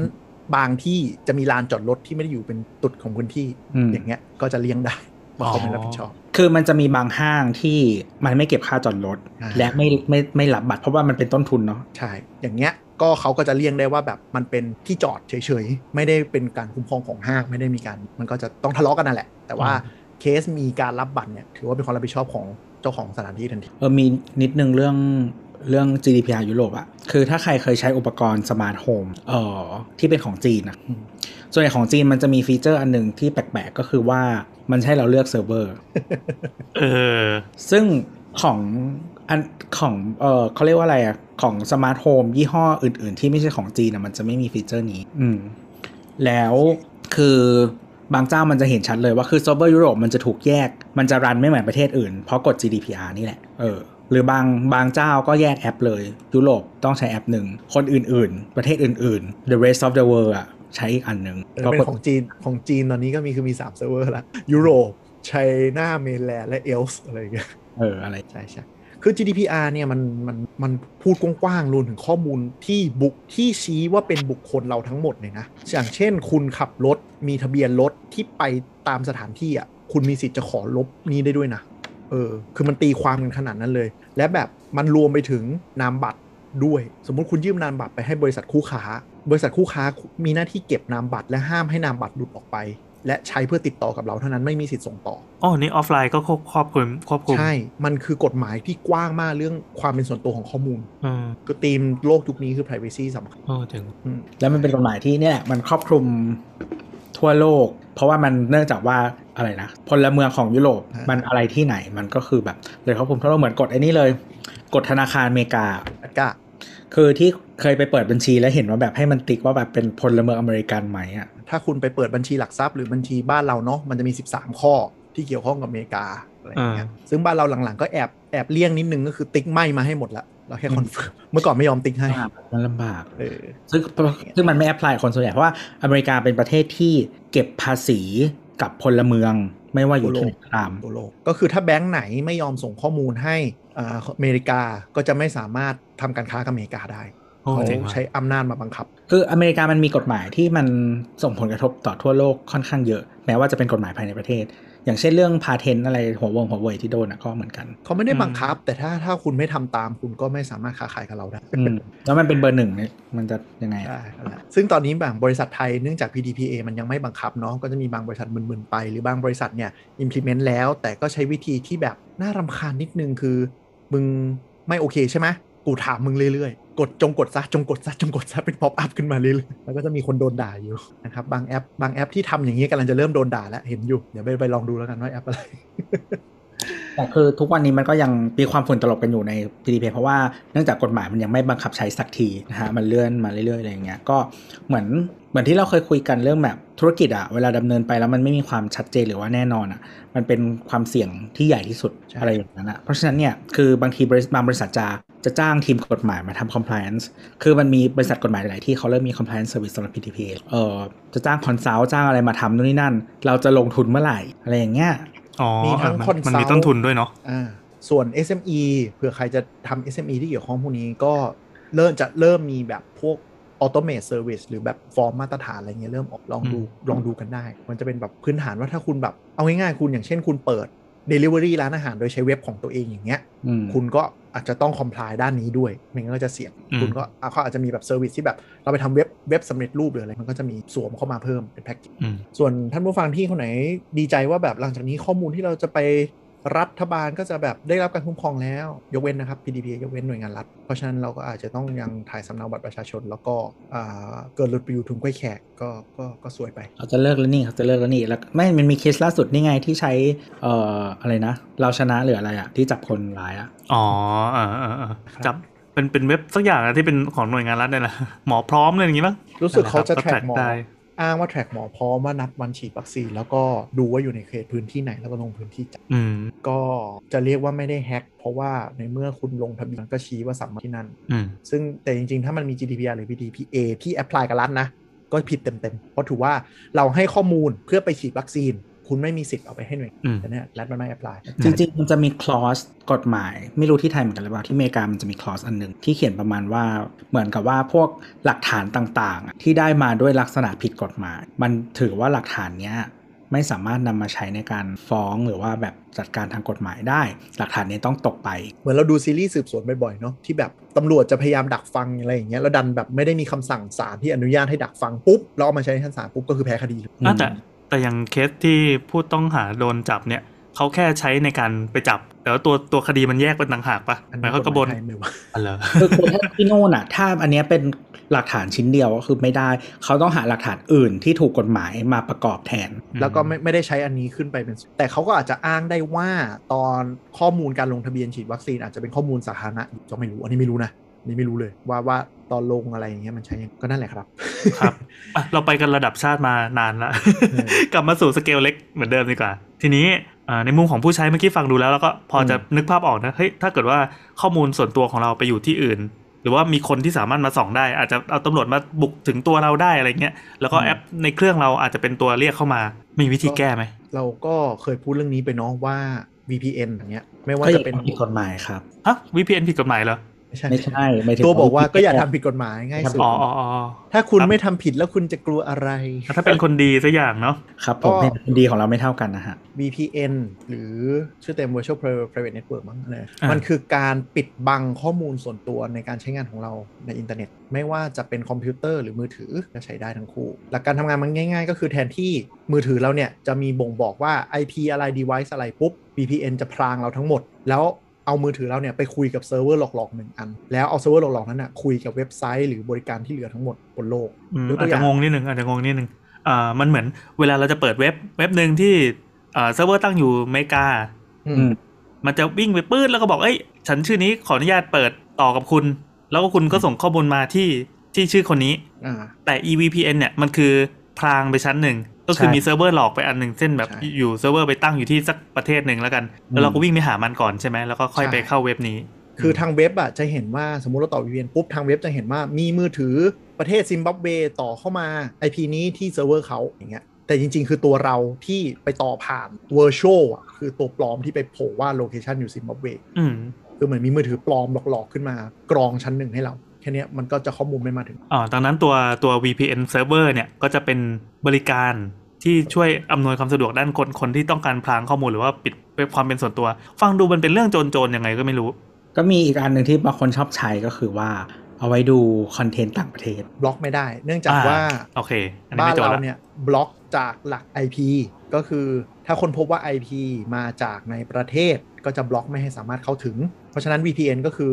เราไปคุยกับเซิร์ฟเวอร์สมมุติประเทศสิงคโปร์อืมเว็บก็จะเห็นว่าเราเข้ามาจากสิงคโปร์ก็ส่งข้อมูลมาให้ผ่าน VPN แล้วก็เข้ามาที่เครื่องเราอยู่ถูกต้องไหมอ่าเราสามารถปลอมตัวเป็นคนที่ประเทศนั้นอนุญาตให้คอนเทนต์เนี่ยแสดงได้ใช่สมมุติเราอยากดู Huluที่อเมริกาอะไรเงี้ยอ่าก็แบบเอ่อ warp ไปเข้าอเมริกา VPN ไป warp ไปอเมริกา แล้วก็เปิดฮูลูดูอืมอะมี service อะไรอีกไหมที่แบบจำเป็นจะต้องมุดอะอ๋อแต่ VPN อะมีอะไร ก็คนจีนไงเล่น Facebook อ่าเล่นแอทปวิตที่บล็อกแอปที่บล็อกในประเทศนั้นๆไอเอามุดจีไปใช้ได้ต่างๆ อะไรอย่างเงี้ยวันๆก็วันไชน่ามุด VPN มาเล่น IG อืมคนจีนบล็อกแต่เกิดเรื่องนอกประเทศรู้หมด สามารถมุด VPN มาวอลกับประเทศอื่นได้ อ๋อ ที่แบบสงครามในทวิตเตอร์ที่ใช่อิชานมใช่ใช่อะไรอ๋ออย่างเงี้ยก็ VPN มันเป็นการมันมันส่วนใหญ่มันเป็นการพรางตำแหน่งกับพรางการยืนยันตัวตน คือไม่ให้รู้ว่าเป็นมือถือเครื่องนี้หรือคนคนนี้อะอ่าฟังดูแล้วมันเหมือนเป็นบริการที่ดูลับๆล่อๆนะแต่จริงๆมันมันได้รับการยอมรับไหม VPN เนี่ยใช่เพราะว่าบางคนใช้แค่ไม่ต้องการ privacy คือเขาไม่ได้ทำอะไรผิดเลย แต่แค่รู้สึกว่ากูไม่อยากให้มึง identify ว่าเป็นกูอะอืม เช่นแบบบางคนก็ไม่ไม่สบายใจที่แบบว่าจะรู้ว่ากูเป็นคนไทยที่มี IP อยู่ในกรุงเทพกูไม่ happy ก็คือกูพร้อมจะพรางตัวเองเป็นเซิร์ฟเวอร์อื่นทั่วโลก ก็มีพวก corporate service ไง อืม VPN เข้าไปที่ทำงาน อ่าหรืออะไร r VPN อันเนี้ยส่วนหนึ่งที่ตัวพูดก็คือบางคนทำทำบริษัทใหญ่ ๆ เนาะก็จะไม่ยอมให้เอา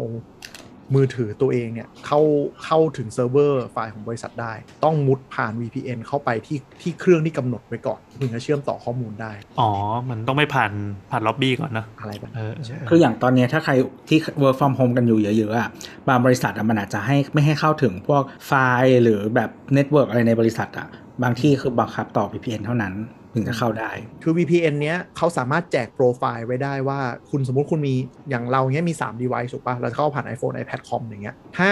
IT เขาไม่ทำ VPN ก็คือทุกคน access ได้อิสระอะไรอย่างเงี้ย มันก็จะมีความปวดหัวว่า device ไหนเข้าวงเข้ามาถูกปะแต่ถ้ามี VPN ก็คือ อะ สมมติผมมี user เนี้ย ไม่ว่าจะใช้ 78 device อะมันจะ VPN เข้ามาที่เซิร์ฟเวอร์ที่เขากำหนดไว้ ก็จะรู้ว่า อ๋อ เคนเนี่ย เป็นคน access ไฟล์พวกนี้ผ่าน VPN server ที่กำหนดไว้ให้เคนเข้า อ๋อ แสดงว่าตัว VPN ไม่ได้จำเป็นจะต้องเข้าไปเพื่อไปพรางตัวเท่านั้น แต่มันใช่สามารถเข้าไปเพื่อเพื่อเหมือนเป็นประตูด่านหน้า เพื่อจะเข้าไปสู่วงวง network ที่จำกัดใช่ก็ได้ เพราะมันย่อมาจาก virtual private network อืมเพราะแล้วมันแล้วก็คือถ้าคนไม่มี user ที่ล็อกอินเข้ามาใน VPN เนี้ยมันก็จะปกป้องการการโจมตีจาก device ภายนอก เพราะว่าคุณสามารถเข้ามาได้แค่ท่อที่กำหนดไว้7ท่ออะไรเงี้ย อืมอะทีนี้มันก็ยังฟังดูยากแล้วก็ดูลับๆล่อๆอ่าอืม ในทางปฏิบัติเราจะสามารถใช้ไอ้ยังไงไอ้ตัว VPN เนี่ย คือจริงๆอะมันจะมีบริการที่เสียเงินอยู่เนาะ ซึ่งบางอันมันก็จะมาในรูปแบบของแอป หรืออะไรพวกเนี้ย ซึ่งมันก็ใช้ง่ายมากก็คือแบบจ่ายตังค์ให้เขาไปแล้วนะ ก็กดเปิดกดปิดได้เลยง่ายมาก หรือมันเป็นก็สวิตช์เนี่ยเหรอ พอเปิดใช่ปุ๊บต่อไปนี้การการต่อเชื่อมต่ออินเทอร์เน็ตของเรา มันจะผ่าน VPN ก่อนที่จะไปเข้าอะไรต่อมีอะไร ใช่ใช่ใช่ก็อาจจะเลือกเซิร์ฟเวอร์ประเทศได้เนาะเปิด เปิดเผื่ออยากจะดูคอนเทนต์ประเทศไหนหรืออะไรก็ตาม หรืออยากจะอ่าน Daily Mail อะไรอย่างเงี้ยอ๋อ Daily Mail เราโดนบล็อกเหรออ๋อครับ แล้วก็มันจะมีของฟรี ชื่อ Cloudflare Warp WARP หรือ 1.1.1.1 1.1.1.1นะฮะหนึ่งจุดหนึ่งจุดหนึ่งจุดหนึ่งอันนี้พิมพ์ในเบราว์เซอร์ได้เลยเนอะใช่เออโอเคอะมันก็จะมีมันก็จะมีลิงก์ให้โหลดตาม App Store หรือว่า Google Play หรือว่า Mac OS Windows Linux อะไรก็ว่าไปใช่ ก็ใช่เหมือนโหลดโหลดไอ้ตัวเนี้ยมาเพื่อเป็นการเปิดสวิตช์ถ้าเกิดว่าคุณอยากเข้า VPN ง่ายๆ ก็เข้าไอ้หนึ่งจุดหนึ่งหนึ่งแล้วก็โหลดแอปมาแล้วก็กด Warp กดฟึบต่อจากนี้การเข้าเน็ตของเราก็จะเป็นส่วนตัวแล้วก็ไปโผล่ที่ประเทศอะไรไม่รู้ซิมบับเวอะไรก็ว่าไป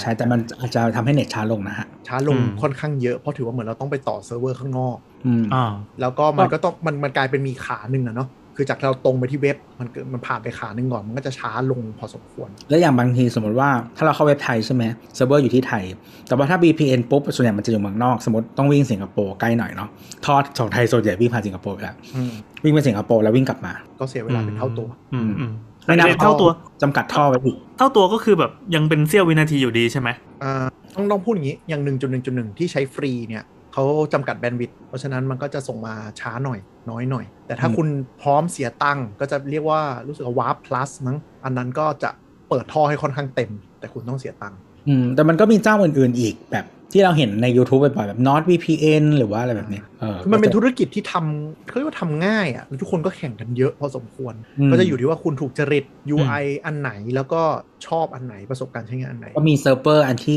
ประเทศที่คุณอยากใช้อะไรอย่างเงี้ย Nord VPN TunnelBear อะไรอย่างเงี้ยเต็มไปหมดเลยเสิร์ชอืม Fast VPN อะไรอย่างเงี้ยมันเยอะมาอะกเหมือนจะได้ยินว่าตอนเปิดตัว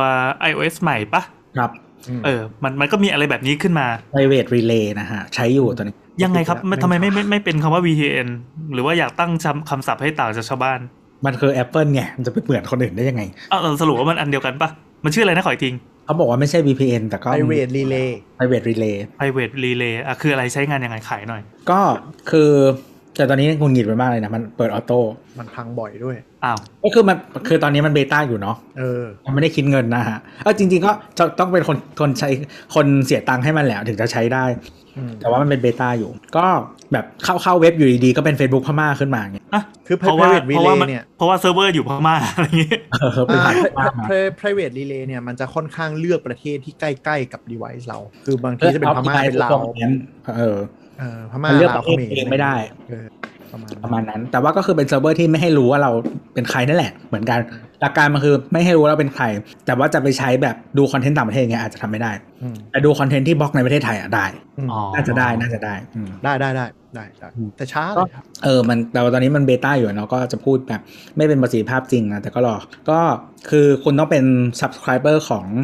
iCloud Plus ใน Cloud Plus iCloud Plus ก็คือเทียร์เสียเงินของ iCloud แค่นั้นแหละ อ๋อ ก็คือจ่ายตังค์ปั๊บคุณก็ได้สามารถใช้ตัวนี้ได้ ได้ฟรีนะฮะ ไม่ได้ฟรีหรอก จ่ายตังค์นั่นแหละ เพียงแต่ว่ามันเป็นอยู่ในบริการก้อนนี้ อ่าอ่าอ่าเออ ก็ใช้ได้ทุก device ที่ใช้เอ่อ Apple ID เดียวกันกับ iCloud Plus นะฮะอืมก็คือตอนนี้เราอัพ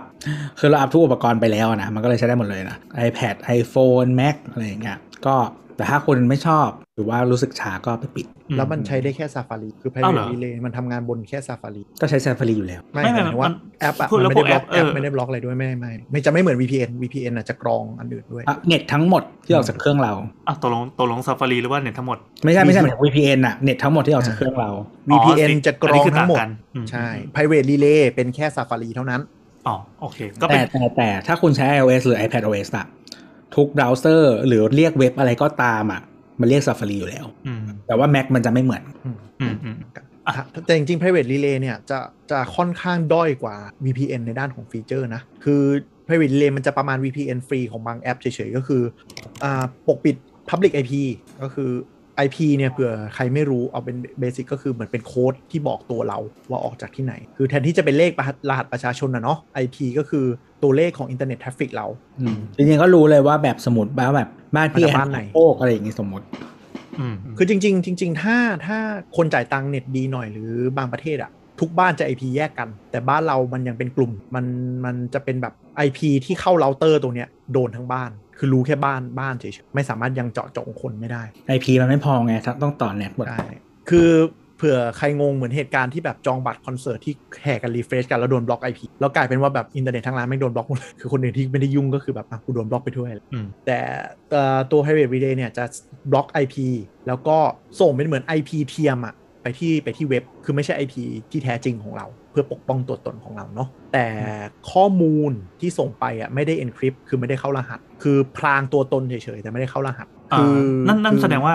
อ่าเช่นคือหมายถึงว่าอย่างที่บอกมันจะมีโหนดขึ้นมาระหว่างทางถูกปะไอโหนดเนี้ยมันจะคุยกับเว็บ ซึ่งโหนดกับเว็บคุยกันมันก็เป็นข้อมูลเหมือนเราเข้าเว็บปกติไม่ได้เข้ารหัสอะไร แต่อืมระหว่างโหนดมาเราอะถ้าเป็น VPN เนี่ยเขาจะเข้ารหัสมาให้เราด้วย คือปกป้องอีกชั้นหนึ่งปกป้องสองชั้นมั่นใจสองเท่าใช่ประมาณอะเมื่อกี้ก็จะค่อนข้างเนิร์ดนิดนึง เอาเป็นว่า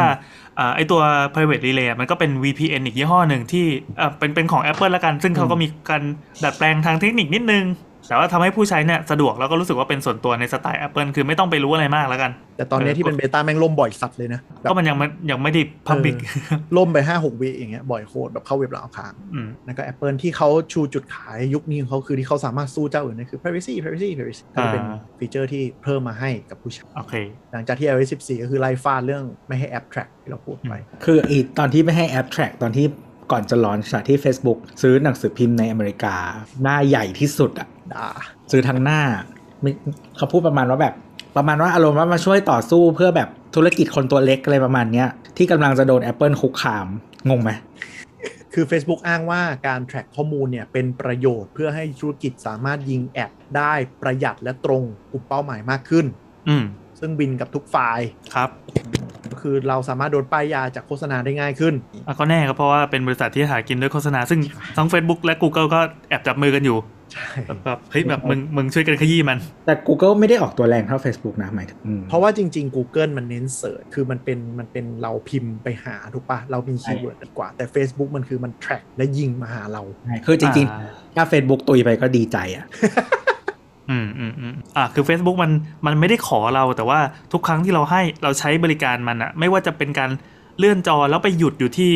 โพสต์ไหนเป็นพิเศษอะไรเงี้ยแม่งเก็บข้อมูลทุกอย่างทุกกระเบียดอืมเพื่อเอาไปขายเราเออเพื่อให้เราเป็น product ว่าอ่าเพื่อจะยิงเพื่อเราเป็นไปห product ดีแล้วทีเนี้ยคือจริง ๆ Google มันก็โดนถูก disrupt ด้วย Facebook เยอะเหมือนกันอ่าแบบอย่างเช่นวันนี้คุณเป็น business อะคุณลงโฆษณาที่ไหน อืมอืมนึกออกปะเราก็ลง Facebook เออเราก็ลง Facebook ไง เจ็บใจว่ะ คือโดยโดยโดยเฉพาะ product ที่มันไม่ได้เป็น specific search อย่างเช่นแบบพวกช่างอย่างเงี้ยอาจจะยังใช้ Google เยอะ เพราะว่าอะไรคนมัอะไรนที่มีแบบเพนครั้งครั้งๆคราวๆ อะไรอย่างนี้ก็ไป Google ไป เช่นแบบเราอยากหาอะไรแค่เฉพาะไปค้นในอ่า Google ใช่ไหมคือ Google อะคุณมี need ก่อนนึกออกปะอ่าอ่ามัมันจะต้องมีนี้คนไป แต่ว่า Facebook อะมันคือเหมือนที่สตีฟจ็อบบอกว่าสร้าง need ให้คนอ่าใช่มันคือธุร ธุรกิจประเภทแบบเสื้อยืดขนมอะไรพวกเนี้ยที่แบบใครจะไปนั่งเซิร์ช Google ว่าแบบวันนี้กินอะไรดี อันนี้อืมคือมึงปาใส่หน้ามึงเลยว่ามีของกินอะไรเด็ด คือบางครั้งอาจจะมี need อยู่ในใจ แต่ว่ามันไม่ได้เป็นแบบ need ที่แบบว่ารุนแรงว่าฉันจะต้องซื้อและฉันจึงอ่า search ดูนึกออกปะแต่มันคือเหมือนแบบผ่านตาแล้วดีว่ะ ผ่านอีกรอบนึงแล้วกดซื้อแล้วกัน ซึ่งคือกูบางทีพฤติกรรมเรามันก็มันก็สื่อออกมาจากการใช้งานนะเช่นแบบเออเราไปค้นหาคาเฟ่แล้วกันอะค้นคาเฟ่ไปเรื่อยๆคาเฟ่แม่งผุดมาเต็มเลย สปอนเซอร์สปอนเซอร์ ใช่ใช่ใช่ที่มันน่ากลัว เพราะฉะนั้นตอนที่ Apple ชูว่ามึงใช้ของกูเนี่ย กูจะปกป้อง privacy มึงไม่ให้พวกเนี้ยเข้ามา ก็อืมเป็นจุดที่ขายคนอเมริกาได้จริง ๆ คนอเมริกาค่อนข้างค่อนข้างโอเคเลยแล้วแล้วที่มันส่งผลกระทบต่อ Facebook มากอะคือเหมือนกับว่า อันนี้จากคนรอบตัวเลยนะคือแบบว่าคนอายุเยอะๆหน่อยที่เขาไม่ได้ aware เรื่องอะไรพวกนี้อยู่แล้วอะแต่วันหนึ่งเขาอัพ iOS แล้วแบบแม่งถามว่าแบบให้ติดตามแบบว่าให้ให้แอปติดตามไหมอะ เขาก็ aware ขึ้นมาทันทีว่าแบบเกิดอะไรขึ้น เออว่าแบบอ้าวก่อนหน้านี้กูโดน track ข้อมูลหมดเลยเหรอ แล้วเขาก็มาถามเราอะไรอย่างเงี้ยแล้วเราก็บอกอ๋อใช่ทุกอย่างเขารู้หมดเลยแล้วเขาจะแบบกลัวแบบเอ้ยไม่เอาแล้วไม่เอาแล้วอืมก็มีเออดีก็แบบตอนหลังก็คือกดไม่ไม่ให้ติดตามทั้งหมดเลยอะไรอย่างอืมเงี้ยปิดหมดเลยจริงๆซึ่งแล้วซึ่งสุดท้ายก็มาบ่นว่าทำไม ad มันห่วยงงมากเออจริงๆอยากได้ เออ แบบมาขายทำไมเนี่ย ฉันฉันไม่ได้อยากได้อะไรเงี้ยเมื่อก่อนมีแต่ร้านอาหารก็บอกเอาก็ไปไปแท็กไม่แท็กไม่ใช่เหรอ ไม่แต่แต่เนี้ยเราอะปิด as app not to track ทุกเกือบทุกอันแล้วเราก็ลบ connect ของ Facebook ออกหมด มันก็ยังดาวตรงเหอะเออแล้วมันมันก็ยังมีส่วนที่เก็บได้ในแอปก็คือเพื่อนใครบ้างกดอายุเท่าไหร่ลิงก์อะกดลิงก์อะไรใน Facebook บ้างอ่าอ่าอ่าแต่แต่แอดมันจะซ้ำมากขึ้นมาก เพราะว่าเป็นอันที่เรากดจริงหรอกปะพอเรากดแล้วอะมึงก็ยิงกันนั่นแหละให้กูซ้ำๆแต่มันนึกออกปะไม่สามารถ ไป track การใช้เบราว์เซอร์เราได้แล้ว ใช่ใช่คือลดลงคือถ้าเยอะเป็นคนที่แบบ track ดีๆบางทีมันก็จะได้แอดหลากหลายมีนู่นมีนั่นมาเรื่อยๆเปลี่ยนไปใช่ไหมแต่พอเราปิดเกือบหมดอะแต่ว่าเรากดอยู่นึกออกปะเจอแอดเรากดอย่างเงี้ย เราก็จะได้แอดนั่นแหละซ้ำอืมเอาจริงๆเราก็รู้สึกว่าให้มีโฆษณาที่มัน relate กับเราก็ยังรู้สึกแฮปปี้ดีมันก็เพลินๆดี คือคือเราเรามองว่ามันมันก็เป็น benefit ถ้าเราสามารถเลือกได้ว่าจะให้โชว์ประมาณคือคือหมายถึงว่า ถ้าถ้ามันถ้ามันอยู่ใน Facebook เอ้ยเราเห็น ad นี้เรากด เรามีเพื่อนคุยเรื่องนี้แล้วเราอย่างเงี้ยโอเค แต่แบบไม่ใช่แบบกูเข้าเว็บไปค้นหาข้อมูลบางอย่าง แล้วมันก็ทะลักโผล่มาแบบบางทีไปหาข้อมูลแบบเตียงคนแก่อะไรเงี้ยแล้วก็ยิง ad เตียงคนแก่ใส่กูเนี่ยอะไรเงี้ยไม่ได้อยากได้ ก็มีคนหนึ่งที่บอกว่ากูอยากได้รองเท้ากีฬาโว้ยแล้วก็พิมพ์อย่างเงี้ยไปเลย อยากได้รองเท้ากีฬาแบบ Facebook มึงยิงมาที ซึ่งก็ดีเป็นวิธีที่เป็นบุกมันก็โอเคเดี๋ยวกูสนองให้ถ้จินตนาการ แอปที่มันเวลาแนะนำแล้วมัน track ไม่ค่อยได้อะลองเข้าพวก s h อ p e e Lazada แล้วลองดูที่มันแนะนำอะจริง ๆ มันก็จะแนะนำจากที่เรา browse แล้วก็ซื้อได้แหละ ก็คือเหมือนมันจะขึ้นได้แค่นั้นอะอืมอืมใช่คือคือมันไม่ได้แนะนำแบบฉลาดมากนกออกปะมันมันคือจากที่เรามีจริงๆเออมันก็จะแนะนำประมาณนั้นแหละอืมทีนี้ต่อมาก็คือนอกจากเราปิดบังอย่างนี้เนาะถ้าใครจะ ซีเรียสเรื่องข้อมูลส่วนตัวจริง ๆ ก็ลองศึกษาเพิ่มเติมก็จะมีสิ่งเรียกว่า TOR ด้วย อันนี้ก็จะไม่พูดถึงแต่มันคือขั้นกว่าของของเบราว์เซอร์ที่เน้นเรื่อง security ก็คือแบบในเรื่อง privacy ก็คือ TOR หรือ TOR เนี่ยแม่งจะปิดข้อมูลทุกอย่างเลยไม่มีอะไรส่งออกไปไม่แท็กเลย ซึ่ง Tor เนี่ยมันก็ดีแต่ในแง่ของบางอันก็คือบางคนเขาก็เอาไปใช้โจมตีหรือทำเรื่องเหี้ยๆเพราะมัน track ไปถึงจนต้นทางโคตรยาก อันนี้ก็เป็นในทางเทคนิคนะมันจะมีการปกป้องหลายชั้น ไม่ใช่แค่ใช่สองชั้นละ ซึ่งมันก็ทำให้พวกแบบองค์กรรัฐปวดหัว เพราะคนใช้ Tor กันเยอะก็คือไปพวก dark web อืม คือเว็บที่แบบชั่วๆเลย เช่น จ้างฆ่าคนหรือคลิปทำร้ายสัตว์ นะถ้าใครเห็นสารคดีที่อืมจ้างแล้วก็แบบเอากระต่ายมาฆ่าเล่น พวกเนี้ยจะเข้าผ่าน Tor กันหมด เพราะว่าถ้าเข้าเว็บเข้าเบราว์เซอร์ปกติปุ๊บมันโดน track ง่ายๆมากคือมี VPN ก็ยัง track ได้นึกออกปะมันยังมาแบบรู้ว่าเออมันมีการ service เข้าถึงตรงนี้แต่ Tor นี่คือจะปิดปิด ค่อนข้างดีครับกูชี้แล้วช่องก็เปล่าวะรูปรูปหอมๆแล้วก็รูปหอมๆเพราะว่าหลายชั้นอ๋อใช่ค่อยๆแกะเปลือกแล้วชี้ช่องเปล่าวะไม่หรอกเนาะก็ก็มันเป็นทางเทคนิคที่เขาใช้กันอะมันมันก็มีกรณีที่จะไปใช้ที่ไม่ไม่จำเป็นจะต้องทำเลวเสมอไป เช่นเอ่อวันหนึ่งรัฐบาลเราเป็นรัฐบาลที่แย่ขึ้นมา แล้วเราต้องการปกปิดตัวตนวัหในการเหรอครับวันหนึ่งเหรอครับวันหนึ่งเหรอวันหนึ่งเหรอสมมุติสมมุติเรื่องสมมุติไงโอเคอะไรวะจะว่าไงก็คือสมมติเราเป็นหนึ่งในผู้ประท้วงแล้วต้องการปกปิดตัวตนเพื่อต้องการ ไปทำอะไรสักอย่างหนึ่งซึ่งแม่งจะต้องมา track ตัวเราไม่ได้เด็ดขาดไอ้พวกสิ่งเหล่าเนี้ยมันก็จะเป็นประโยชน์ อยากดูคลิปล่อแหลมอะไรเงี้ยนะฮะแฮปปี้บันดงบันเดย์ว่าไปอ่าเอ้ยอันนี้หาง่าย หรือว่าหรือว่าอย่างถ้าเป็นในเรื่องของแชทเนาะก็จะมีแอปชื่อ Signal เนี่ย Signal เอาไปหรือมันมีช่วงหนึ่งที่แบบอันหนึงเคยฮิต แล้วเหมือนโดนสอยไปแบบที่มันใช้บลูทูธไม่ได้ใช้อินเทอร์เน็ตเน้นคุยกันในสถานที่อืมฟ r ิ g ิฟายหรืออะไรอย่างเงี้ย FireChat หรือสักอย่างปะเออไปแต่มันก็คือมันไม่ค่อยสะดวก แต่ว่าถ้าที่เขาเคลมว่า encrypt ค่อนข้างดี ปกป้องข้อมูลค่อนข้างดีอย่างเงี้ยก็จะเป็น Signal เอออมแต่ว่าไอเมสเซจครับ iMessage ครับอะอย่างเทเล gram นี่ถือว่าโอเคไหมเอ่อ Telegram เนี่ยมันมีปัญหาตรงนี้โปรโตคอลที่เขาใช้ encrypt เนี่ยมันไม่ publicly available ก็คือมันไม่ใช่โปรโตคอลที่ที่ให้คนมาตรวจสอบได้อ่าคือเทเล gram เขาเคลมว่าเขาใช้ของเขาเอง แล้วก็ไม่ได้เปิดเผยกุญแจไขรหัสทั่วไป แต่ก็ไม่ได้เป็นมาตรฐานใช้กันอะ แปลแปลเป็นไทยว่าเออเขาบอกว่าเชื่อเหอะว่ากูเก็บข้อมูลมึงดีใช่แล้วกูมีมีทางเข้าทางออกของข้อมูลดี แต่ว่าไม่ให้มึงตรวจสอบหรอก ให้รู้เหอะว่าปลอดภัยเชื่อเราเหอะอืมอืมประมาณนั้นเออแล้วก็คือเขาก็เปิดมาหลายปีแล้วนะฮะเกินเจ็ดเออแล้วก็เอ่อ Telegram รู้สึกจะไม่ได้ default encrypt สมัยก่อนนะรู้สึกตอนนี้จะเริ่มแล้วแชทหนึ่งต่อหนึ่ง encrypt แต่ group chat แชทแชทกรุ๊ปไม่ encrypt ก็เหมือนไลน์สมัยก่อนอะ encrypt แปลว่าใครจะมาเปิดอ่านดูไม่ได้เออรู้กันระหว่างเรากับ ปลายทางเท่านั้นอ่าเพราะฉะนั้นจะใช้ Telegram เรื่องความปลอดภัยไหมสำหรับเราเราคิดว่าเนื่องจาก Telegram มันไม่ได้เป็น service ที่ยึดอยู่เมืองไทยเป็นหลัก ก็จะปลอดภัยในแง่ว่าไม่โดนปิด แต่ความปลอดภัยของข้อมูลที่หลุดไปแล้วจะซวยไหม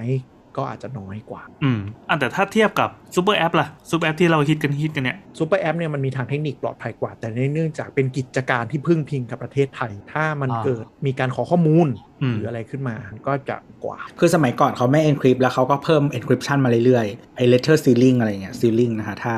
ถ้าใครหาคำมันใช้คำนี้ประมาณนั้นเอ่อเวลาเราคุยแชทปั๊บเราจะเห็นไอคอนเป็นรูปกุญแจปิดอยู่มุมบนซ้ายอะไรอย่างงี้ ใช่ใช่ก็ถ้าใครมีแชทเก่าๆ แบบหลายปีมากๆอาจจะยังไม่ encrypt ไปเลยนะ ไม่รู้เหมือนกันคือคือในทางเทคนิคมันมันเรียกว่าเป็นความเสี่ยงคนละแบบ คือหมายถึงว่าอย่าง Telegram เนี่ยความเสี่ยงเรื่องของ security risk แต่อย่าง Super App เนี่ยมันก็จะมี risk อีกแบบหนึ่งคือ มันเป็น business risk ก็คือถ้าวันหนึ่งรัฐบาลขู่ว่า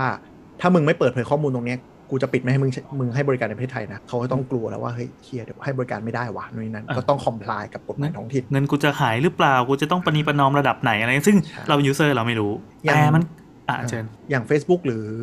Twitter เนาะถึงแม้ว่าเขาจะปกป้องไม่เปิดเผยตัวตนหรืออะไรไง แต่ก็ต้องมีเหมือนกับส่วนที่โดนคำสั่งศาลก็ต้อง comply อยู่ดี เช่น ลบทวิตอ๋อ อะแล้วทีนี้มันก็จะมี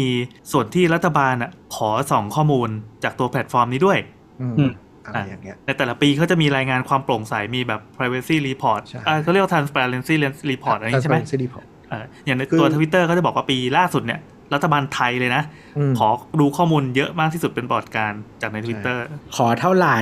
ลบเท่าไหร่อะไรอย่างเงี้ยไม่ลบเท่าไหร่อะไรว่าไป คืออ่าแพลตฟอร์มอะต้อง comply กับกฎหมาย เขาไม่มีสิทธิ์ที่จะบอกว่ากูไม่ให้เข้าใจปะเพ ราะฉะนั้นเขาต้องให้ตามกฎหมายที่จะมามามา operate ในไทยเนี่ยแต่เขาก็จะมีการ report ว่าใครขอขอไปเท่าไหร่ แล้วก็จะให้หรือไม่ให้ก็อีกอีกเรื่องหนึ่งไม่ใช่ว่าขอเท่าไหร่ให้เท่านั้น ต้องมีคำสั่งศาลอืมหลักๆส่วนใหญ่ทั่วทั่วโลกนะที่เขาต้องมีคำสั่งศาลไม่ใช่แบบรัฐบาลของเดียวคือถ้ามีคำสั่งศาลมีอะไรชัดเจนและมีสาเหตุเขาก็ต้องให้อะเออ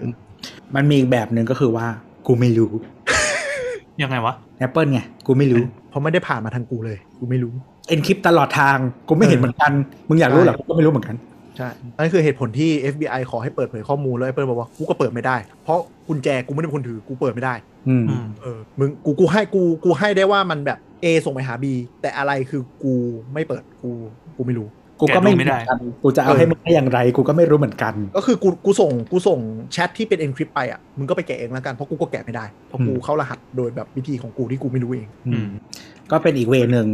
ที่จะปกป้องได้ออกปะคือกฎหมายมันบอกว่าต้องให้ใช่ไหมก็ให้ แต่อืมมึงแต่กูก็อ่านไม่ออกมึงอ่านออกไหมอะมึงเอาไปอ่าน แต่เออย่าง FBI มันก็ก็มีคนทำโปรแกรมที่ก็เอามีไว้หาทางเอาแหละอ่าเจาะเอาได้แต่แต่มันก็เนื้อออกมามันก็ยากเรื่องเอออะไรประมาณนั้น แล้วก็จริง ๆ Facebook อะเขามีไอ้นี่ด้วยมันมีกฎไอ้นี่ด้วยเว้ยเหมือนถ้าทำพวก social listening นู่นนี่นั่นอะอืม ข้อมูลที่ดูดออกมา เขาห้ามเอาไปฟ้องผิดผิด compliance ของ Facebook ห้ามเอาไปแบบทำ law execution อะไรประมาณนี้แต่ในความเป็นจริงมันก็มันก็ยากนะ หมายถึงว่าเราเราดึงผ่านทาง tools เขา แต่พอเราได้ปุ๊บ เราก็สามารถไปเอาคอมอีกเครื่องหนึงเข้า Public เพื่อไปดูได้อยู่ดี ใช่ใช่ใช่ประมาณเพียงแต่ว่าอย่าให้เขารู้ถ้าเขาสืบได้อะก็คือก็จะโดนแบบแบนโดนนู่นนี่นั่น เพราะว่ามันมีคนพยายามจะ abuse แบบเนี้ยเยอะ โดยเฉพาะในประเทศนี้เออเป็นแฟกต์ ก็คือต้องต้องทำเป็นว่าแบบ อ๋อ ฉันก็เข้าทาง Public ปกติไม่ได้ผ่าน tools พวกนี้ไป นี่ก็ต้องระวังนะครับ หมายถึงว่าเหมือนกับมันไม่ใช่แค่ว่าเราโพสต์อะไรไป มันเรื่องของการใช้งานอะเนาะมันคือ privacy ในมุมนี้ด้วยว่าแบบเราใช้งานอะไรยังไงจะโยงยึดโยงไปที่ตัวตนของเราหรือเปล่าอืมอืมอ่ามีอะไรจะเก็บอีกเนาะเอาจริงี้งๆมันอืมอ่าเชิญมันมันก็มีเนี่ยข้อมูลแบบตรงๆเลยอะ่ะก็คือนอกจากการใช้งานของเราแล้วเงี้ยเบอร์มือถือเลขบัตรประชาชนข้อมูลส่วนตัววันเดือนปีเกิดอะไรอย่างเงี้ย อะไรที่มันแบบไม่จำเป็นต้อง Public ก็ไม่ต้อง Public ก็ได้ คืออย่าง Facebook มันจะชอบแบบอยากโชว์อะไรบ้างอย่างนี้ใช่ไหมถ้าไม่จำเป็นก็ปิดปิดๆไปเถอะ อย่างเรามันตั้งได้ด้วยอย่างเช่นวันเกิดจะให้แค่เฟรนด์เห็นเท่านั้นอะไรเงี้ย ก็ไม่ควรเปิด Public เพราะว่าบางทีเขาก็เอาวันเกิดไปหาไป forget password อะเนาะอืมอันนี้หมายความว่าไม่ไม่ใช่จากอ่าผู้ให้บริการที่จะมาแอบทำอะไรกับเราแล้วใช่ไหมใช่มันคือผู้ไม่หวังดีละ หรือว่าผู้ที่จะมาหาผลประโยชน์อะไรสักอย่างกับกับข้อมูลที่เราเผลอปล่อยหลุดโดยที่เอ่อรู้เท่าไม่ทันละกัน คือมันมีหลายเคสเลยที่ว่าเราสมัครอีมงอีเมลหรือ service บางอย่างที่เรามีคำถามกันลืมมีประวัติส่วนตัวนี่นั่นนะนะเหมือนเราโทรไปหาบัตรเครดิตอะเนาะเขาก็จะชอบถามว่าแบบมีบัตรเสริมไหมมีข้อมูลส่วนตัวอะไรที่เรารู้คนเดียวเราก็จะชอบถามเราเพื่อเป็นการยืนยันตนอย่างเงี้ยอืมบางคนอะลืมว่าโพสต์ชีวิตตัวเองลง Facebook หมดเลย กลายเป็นว่าข้อมูลระบุตัวตนแม่งอยู่บน Facebook หมดวันเดือนปีเกิดหมาชื่ออะไรพี่น้องกี่คนมึงรู้หมดเลยนะอ่า แล้วก็แบบเขาก็แค่สวมรอยไปแบบปลอมหรือถามคำถามตอบคำถามยืนยันตัวตนได้หมดก็เสิมันเคยมีคลิปอันหนึ่งที่เป็นไวรัลเมื่อหลายปีก่อนมาแล้วนะ ที่เป็นเต็นท์หมอดูแล้วกัน แล้วก็มีคนบอกว่าเออแบบหมอดูเจ้านี่แม่น คนก็เดินเข้าไปพอพอสาวๆเดินเข้าไปปั๊บแล้วก็ทายเออแบบคุณชื่ออะไร แล้วก็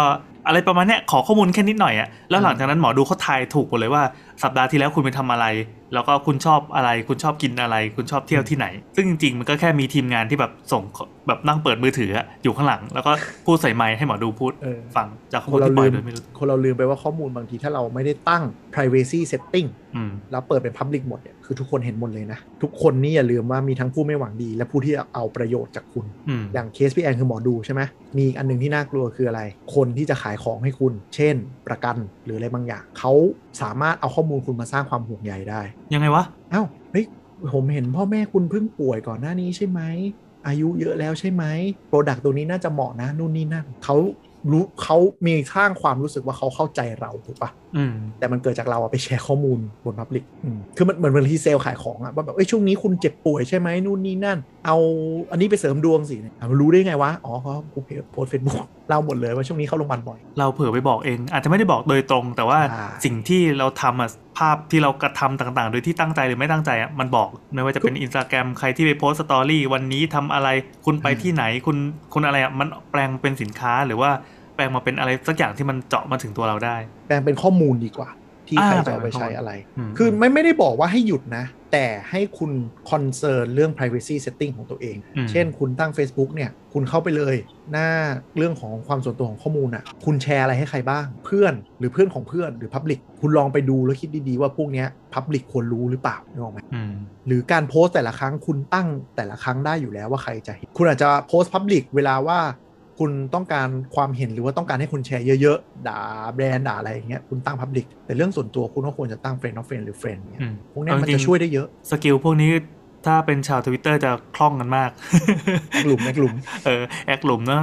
มีคำว่าเรียวขึ้นมา ซึ่งคำว่าเรียวแล้วเออแบบเอ้ยเจ๋งว่ะคำว่าเรียว แหกเรียว ก็แต่คือเราทุกคนทุกคนแบบไร้ทำตัวไร้ตัวตนกันหมดไม่ใช่แต่ว่าคือหลุม Twitter หลุมบ่จอยริงๆอะมันมันเซต privacy อะไรไม่ได้เลยอืมใช่อืมทุกทวีตเป็น Public เออมันมีแค่ public กับ private แค่นี้เออซึ่งวิธีการทางออกของนี่ก็คือมีแอคหลุมอะไรก็ว่าไป ซึ่งมันอะไรใช้ง่ายไง ใครก็ได้สมัครปั๊บแล้วอธิบาย 5 นาทีก็จบละแบบมึงไปอยากโพสต์อะไรที่เป็นของจริงไปไปพับไปเวทซะ แต่จริงๆ Facebook มันเรื่อง privacy มันซับซ้อนกว่า แล้วมันก็ทำอะไรได้เยอะกว่ามากอ่า แต่อย่าลืมว่าต่อให้คุณตั้งไงอะอะไรที่เป็นส่วนตัวจริง ๆ เนี่ยก็ไม่ควรไปโผล่ๆเช่นก็คือใส่ว่า only me มันก็ยังอ่า Facebook อ่านได้ใช่อย่าไปโพสต์เลย เช่น หน้าบัตรประชาชนคือเราเจอแล้วเราอึ้งเหมือนกันคือ บางคนถ่ายบัตรประชาชน แล้วโพสต์บน Facebook ตั้งองค์นี้มีเพื่อจะได้ก๊อปไปบนคอมอืมคือมันดูมันดูฉลาดนะ แต่มันน่ากลัวด้วยนึกออกปะ อะแล้วใครจะไปเห็นแล้วล่ะเราก็ต้องโอนเลยมีแล้วนี่ Facebook ไงหรืออย่างที่เราบอกมันกลับมาที่คุณเผลอล็อกอิน Facebook ไว้เครื่องอื่นหรือเปล่า ไอ้องค์นี้มีอะไม่ใช่ตัวกู คือใครที่เคยล็อกอิน Facebook โปรไฟล์นี้ บางคนลืมไปว่ามี iPad ที่ตั้งไว้อยู่บ้าน แล้วคนอื่นเปิดดูได้ Facebook มันเคยมีฟีเจอร์นี้ด้วยนี่อะไรนะ auto upload รูปของเราไปเรื่อยๆอะใช่ที่มีช่วงหนึงแล้วแรงโดนด่าคือมันจะเหมือนแบบเออว่าลืคุณมจะแล้วได้เนี่ยคุณจะได้แบบว่าอัพรูปง่ายๆใน Facebook เออทุกครั้งที่ถ่ายรูปใช่ไหมมันก็จะดูดไปดูดไปเรื่อยๆ แล้วแบบวันไหนจะอัพรูปก็คือไม่ต้องมีการอัพโหลดอะไรทั้งสิ้นก็คือกดปุ๊บขึ้นเลย อ่ากดติ๊กว่าจะให้ Public อ่า โดยรูปไปอยู่บนเซิร์ฟเวอร์เรียบร้อยแล้ว โดนด่าเละหรือเปล่าวะตอนนั้นแล้วโดนโดนโดนเละมาก เพราะว่ามันก็แบบคนก็แบบอ้าวมึงก็เอารูปกูไปฝึก AI ฝึกอะไรมึงเปล่าวะอะไรอ๋ออย่างเงี้ยเออมันก็จะมีหลายครั้งพวกพวกแอปแต่งหน้าที่เขาจะเตือนกันว่าเอ้ยรูปของคุณอะไปอยู่ในที่เซิร์ฟเวอร์มันอ่าอยู่ในจีนเรียบร้อยแล้วเขาก็เอาไป train ไปอะไรต่อมีอะไร อันนี้คือคือแบบใสสะอาดที่สุดเลยนะแค่เอาไปเทรน AI เอาไปชูบูชูบู ไม่หรอกแต่ก็คือแบบเขาก็จะเอาแบบคุณไปเป็นโมเดลในการแบบแบบสามารถอ่าแอปอื่นที่ใช้ Database อันนี้ คือเราไม่รู้ว่า Database เขาเอาไปขายป่ะนะ ซื้ออ่า Database นี้ไปแล้วเขารู้ว่าหน้าตาแบบขายอยู่เนี้ยแล้วน่าจะ น่าจะมีพฤติกรรมอย่างนี้ได้ เขาอาจจะรู้มากกว่าที่คุณคิดว่ารู้ตัวเอง เอออันนี้สำคัญอืมคืออย่าคิดว่าแบบเรารู้หมดว่าเอ้ยรูปหลุดไปไม่เป็นไรบางทีมันมามันมา exploit เราในมุมที่เราไม่ได้คิดอ่าเป็นจิตใต้สำนึกที่เราไม่รู้ตัวนี่แหละที่เขา concern เรื่อง privacy คือเรื่องนี้ คือบางทีแบบมันไม่ใช่ว่าคุณรู้ว่าคุณเปิดอะไร แต่คุณคุณไม่รู้ว่าเขาเอาข้อมูลไปทำอะไร เพื่อจะมา exploit คุณได้ ถ้าใครไปดูก็ดูนี่เนาะ social dilemma ใน Netflix น่าจะยังคุณไปดูวิธีการทำงานของมันแล้วคุณจะอึ้งว่าแบบเชี่ยมันรู้ขนาดเลยว่าเราไม่จับมือถือมากี่วันปุ๊บเราจะยิงคอนเทนต์ประมาณไหนให้เรากลับอ๋อแบบเฮ้ยเราแม่งแบบช่วงนี้ดาวอะไม่เล่นมือถือปุ๊บ Facebook ก็อาจจะมีการเรียนรู้ว่าเอ้ยมันไม่จับมือถือด้วยว่ะงั้นเอาตลกยิงใส่แล้วกัน แล้วก็จะแบบเออถ่ายแล้ว happy อ๋อแค่น่ากลัวนะอ่าเนี่ยโซเชียลเดลม่าไปลองดูสารคดีแนะนำให้ดูเลยได้รู้เข้าใจการทำงานของ Facebook หรืออ่า Google แล้วมันจะมีคำว่าอ่า shadow profile shadow profile ก็คืออ่าเป็นข้อมูลเป็นเป็นตัวเรานี่แหละที่อยู่ในโลกออนไลน์ที่เป็นตัวเรามากกว่าที่เราคิดว่าเป็นตัวเราอะ่ะคือมันรู้จักตัวเราดีกว่าเราอะ่ะงงไหมใช่ใช่คือ เราไม่ต้องพูดหรอกว่าเราเป็นใครเราชอบกินอะไรหรือว่าจริง ๆ แล้วเราชอบเราชอบอะไรรสนิยมแบบไหน โดยที่เอาจริงๆเราก็เราก็ไม่รู้ตัวเองเราอาจจะสับสนอยู่แต่พฤติกรรมต่างๆ ที่เราทำขึ้นมาเองจริงๆอะ่ะแล้วก็ไปไปปล่อยในโซเชียลเหล่านี้มันเก็บข้อมูลไปแล้วมันก็รู้ มันรู้ใช่มากกว่าเราเพราะมันเก็บข้อมูลเยอะมาก เช่น มันอาจจะ predict ได้ว่าเรากำลังจะสั่งพิซซ่าแล้วยิง ad พิซซ่าให้เราก็ได้เออหรือไม่ก็เราท้องอยู่อะไรเงี้ยโดยที่เราไม่รู้ว่าเราก็ท้องอยู่แต่ว่าพฤติกรรมที่เราทำอยู่มันเป็นชี้คนไปทาท้องแล้วอยู่ๆก็ยิง ad ท้องขึ้นมา อะไรอย่างเงี้ยครับ แล้วผักมันคันต่างๆ วิตามินบำรุงเออหรือบางทีแบบ เวลานี้คนพฤติกรรมประมาณนี้อายุประมาณนี้เข้าช่วงนี้กำลังจะหงีแล้ว ยิงแอดอ่าถุงยางอย่างเงี้ยโอเคเฮ้ยจริงๆจริงๆมันน่ากลัวเลเวลนั้นเลยนะเว้ยแต่คือถ้าถ้าคุณไม่ได้มองว่ามันเป็นอันตรายอะไร คุณก็อาจจะมองว่าเออมันก็ฉลาดดีจังอะไรเงี้ยนะคือมันก็มีเขาเรียกว่าอะไรอะก็คุณก็ได้ประโยชน์จากจากมันแหละเออ แต่อะก็คือหลักการของที่เราพูดเนาะ GDPR มันเกิดมาคือว่าเราต้องรู้เลยว่าข้อมูลอะไรโดนอะไรแล้วมั่งแล้วเราเรายอมหรือเปล่า มันก็มีคนที่ happy กับยอมบางคนที่ไม่ happy นั่นคือเรื่องของอ่าเพราะว่าแต่ละคนมันรู้เท่าทันไม่เท่ากันไงใช่ไม่ประเด็นมันคือ choice ไงอ่าอืมนึกนึกง่ายที่สุดก็เหมือนวัคซีนอะถ้าอยากฉีดอะไรก็ฉีดไปถ้ามันมี หรืออย่างเบอร์มือถืออย่างเงี้ยเออคุณอาจจะมีอันนี้ส่วนตัวแนะนำว่าอย่างหลังๆมือถือ dual sim มันได้เกือบหมดแล้วอะ่ะคุณคุณมีเบอร์มือถือที่เป็น public คือเบอร์มือถือที่แบบแจกตามเว็บซื้อของซื้อของไป confirm CF อะไรอย่างเงี้ย เป็นเบอร์หนึ่งไว้ กับอีกเบอร์หนึ่งที่เน้นทำธุรกรรมสำคัญจริง ๆ ควรจะแยกเบอร์กันอืมเดี๋ยวนี้มันดูว่าซิมได้แล้วซิมจำนวนก็ไม่กี่ตังค์อะแนะนำให้ทำเพราะว่าเกิด OTP หลุดหรืออะไรหลุดหรืออะไรอย่างเงี้ยมันจะได้มันจะได้อย่างรู้ว่าโอเคเบอร์ที่เป็นเรื่องส่วนตัวจริงๆมันจะเข้ามาทางอันนี้อันนี้แนะนำแนะนำให้ทำเพราะว่าบางทีเหมือนกับเราจะได้รู้ด้วยว่าเบอร์นี้เป็นคนใกล้ตัวโทรมาจริง ๆ ไม่ได้คนสวมรอยโทรมาปะเนื่องจากอีกเบอร์หนึ่งคุณแบบไป CF ของแล้วก็ซื้อของออนไลน์เยอะแยะเพื่อป้องกันคำถามคือคือถ้ามันหลุดไปเนี่ย มันมีสิทธิ์เอาไปทำอาชญากรรมอะไรบ้างในประเทศไทยพอจะมีเคสอะไรแบบนี้ไหมเคยเจอเคสที่บัตรที่ล่าสุดที่เป็นข่าวเนาะบัตรประชาชนหายไป 3 ปีที่แล้วแล้วอยู่ๆก็โผล่กลับมาว่าไปซื้อมือกลเม็ดของเอาไปซื้อมือถืออ่าอ่ากลเม็ดของคนกลุ่มนี้ก็คือเขาเอาบัตรประชาชนเราไปซื้อมือถือแพ็กเกจที่แพงที่สุดอย่าง iPhone เนี่ยมันจะมีแพ็กแบบจ่ายรายเดือน 2,000 กว่าบาทถูกปะอ่าแล้วเขาจะได้ส่วนลดค่าเครื่องมหาศาลใช่ไหมอ่าส่วนลดค่าเครรื่อถงเป็นหมื่นเลยอ่าหมื่นห้าสองหมื่นอย่างเงี้ยโอ้อ่าเอาไปซื้อ แล้วเขาเอาเครื่องเปล่าไปปล่อย แล้วเขาก็ไม่ได้จ่ายรายอ๋อเขาปิดจ็อบปิดจ็อบก็คือเอาเครื่องไปขายปุ๊บแล้วก็ปล่อย แล้วรายเดือนมันไปขึ้นว่าบัตรประชาชนเราไปซื้อถูกปะอืม กลายเป็นว่าหนังสือทวงหนี้มาที่เราอืมว่าแบบ คุณมีซื้อมือถือไปเมื่อ 3 เดือนที่แล้ว แล้วคุณไม่จ่ายรายเดือน 3 เดือน ขออนุญาตฟ้องร้องตามกฎหมายอืมก็เป็นเรื่อง ถามว่าทำไมเขาทำได้บางทีบัตรประชาชนที่หายไป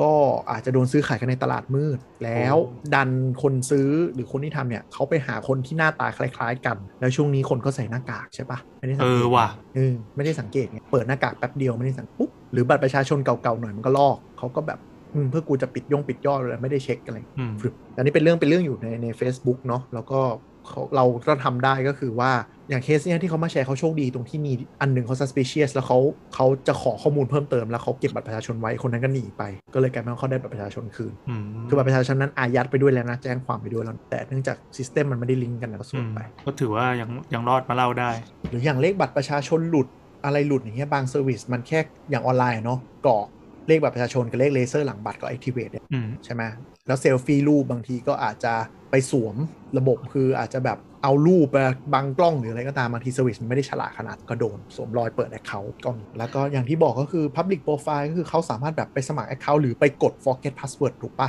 แล้วก็กรอกกรอกกรอกกรอกกรอกปุ๊บ password ก็วิ่งเข้าเมล บางเว็บอ่ามัมันแบบ มันดันทะลึ่งให้กรอกว่าแบบ ให้ส่งรหัสผ่านไปที่อีเมลไหนอย่างเงี้ยเขาก็กรอกของเขาดิคราวนี้เราไม่รู้ด้วยซ้ำว่าเราโดนกด forget password แต่ service ที่ดีๆอะมันจะแจ้งว่าแบบเฮ้ยมีคน forget password นะอืมใช่ใช่แล้วก็มันก็จะมีแบบบางทีมันจะให้เมลไม่ไม่เต็ม หมายถึงว่าแบบให้เราพิมพ์อีเมล มันจะเช็คว่าตรงไหมอ่าหรืออะไรเงี้ยหรือมีฮินอีเมลมาแบบ 2 ตัวแรกแล้วก็แบบคุณใส่ให้เต็มนะอะไรอย่างเงี้ยต้องระวังมิจฉาชีพมันเยอะด้วยแหละ หมายถึงว่า คือพอพอในประเทศไทยอะเหรอ คือเหมือนพอเทคมันเป็นเรื่องของทุกคนมากขึ้นอะโจรมันก็เริ่มเข้าใจกระบวนการทำงานมากขึ้น แล้วก็พยายามเนี่ย exploit ระบบ คิดว่าโจรฉลาดกว่าเราเสมอ เออแต่โจรโจรพวกยอมรับนะโจรบ้านเราเนี่ยคือแบบมึงคิดได้ไงบางทีก็สวมรอยโทรไปนี่เลยนะเอ่อบัตรเครดิตเลยนะ โทรว่าแบบขอเปลี่ยนที่อยู่ส่งบัตรใบใหม่ก็มี เพราะว่ากูรู้ข้อมูลส่วนตัวกูรู้เบอร์ ใช่ใช่คือแต่ว่าเดี๋ยวนี้พวกธนาคารอะเขาจะใช้คำถามที่บางทีไม่ใช่ personal question แต่เป็นอะไรที่แบบ เราน่าจะรู้คนเดียว มันเป็นข้อมูลที่ปกติไม่น่าจะแชร์เพราะมันเป็นข้อมูลเล็กน้อย อย่างเช่นแบบมีเรื่องมีบัตรเสริมไหมหรือว่าแบบครั้งล่าสุดจ่ายเงินวิธีไหนคะอย่างเงี้ยอ่าใช่นกปะจ่าคืยอ คือข้อมูลแบบเนี้ยใครจะเล่าให้คนอื่นฟังหรอปะต้องเป็นจ่ายเจ้าเงินตัวที่ไหน จ่ายเงินที่ไหนใช้วันที่เท่าไหร่อย่างเงี้ย มันก็จะช่วยมากอืมคือแบงค์แบงค์ก็ต้องก็ต้องตามทันโจรอะไม่งั้นก็เหนื่อย มีตัดบัตรมีมีตัดบินผ่านบัตรไหมคะอะไรอย่างเงี้ยนกปะมันก็เหมือนตีแมงสาบนะ เพราะว่าฝั่งโจรเองก็พัฒนาไปเรื่อยๆเหมือนกันอย่างใช่ใช่อ่าใช่อย่างตอนนี้คือให้นึกว่าข้อมูลข้อมูลส่วนตัวที่เขาซื้อขายกันอะ่ะมันก็จะตกอยู่ในมือโจรที่เป็นประเภทโจรข้ามชาติ อันนี้ที่จะน่ากลัวมากๆคือ รู้สึกว่าเคสที่เคยจับได้ก็จะเป็นแบบคนจีนอะ่ะแล้วก็ใช้คนไทยที่ไปอาจจะไปทำงานข้ามประเทศ อาจจะไปเช่าห้องแถวเก่าๆอยู่ แต่ว่าสุดท้ายก็ครับตัวบอสก็เป็นคนจีนที่ดำเนินการทำทุกอย่างเหมือนโจรมืออาชีพอะ่ะเพราะเขาทำมาหลายประเทศแล้วแล้วไทยก็แค่เป็นหนึ่งในเหยื่อเหล่านั้น ดูดตังค์บางทีหลักแสนหลักล้านก็ว่าไป แล้วแต่บัญชีใครจะจะตกเป็นเหยื่อ โดยวิธีการที่แบบข้อมูลส่วนตัวรู้แค่นิดเดียวแล้วไปต่อยอดอะไรเงี้ยจริงๆ อันนี้มีอันหนึงที่เพิ่งนึกขึ้นได้เลยว่าอันนี้ด้วยอ่ามีคนส่งลิงก์มา แล้วให้กรอกข้อมูลส่วนตัวเออเพื่ออันนี้สำคัญ รับรางวัล หรืออย่างล่าสุดก็คือคนละครึ่งเป็นเว็บปลอม มาให้กรอกข้อมูลเพื่อขอคนละครึ่ง คือจริงๆ มันต้องทำผ่านเป๋าตังค์ใช่ไหมหรือเว็บคนละครึ่ง .com อืมอันนี้ก็ส่งเป็นลิงก์ปลอมมาให้กรอกหมดเขาก็ได้ข้อมูลส่วนตัวไปหมดเลยแล้วเขาก็ว่าก็ไปแฮกก็มีหรือที่เจอเยอะใน Android คือ Android เนี่ยมันสามารถลง APK คือโปรแกรมที่ลงไม่ได้ผ่าน Play Store เนอะไม่ได้โหลดจาก Store Official ก็ มีการแบบบอกว่าถ้าอยากจะแฮกเกมให้ลงโปรแกรมนี้ ซึ่งโปรแกรมนี้บางทีก็ดึงข้อมูลส่วนเครื่องไปอืมอืมแบบอยากแฮกเกม อยากปลดล็อกพิเศษ หรือ Android สมัยก่อนบางทีมันไม่สามารถโคลนแอปได้เนาะอยากใช้ไลน์2 Account ให้ลง APK ตัวนี้ แล้วก็คุณก็ Search Google มาเจอวิธีทำแต่เว็บเนี้ย APK ที่โหลดเข้าไปเป็น APK ที่เขาไปแฮกแล้วว่าสามารถดูข้อมูลเราได้คราวนี้แชทเชิดอะไรหลุดหมด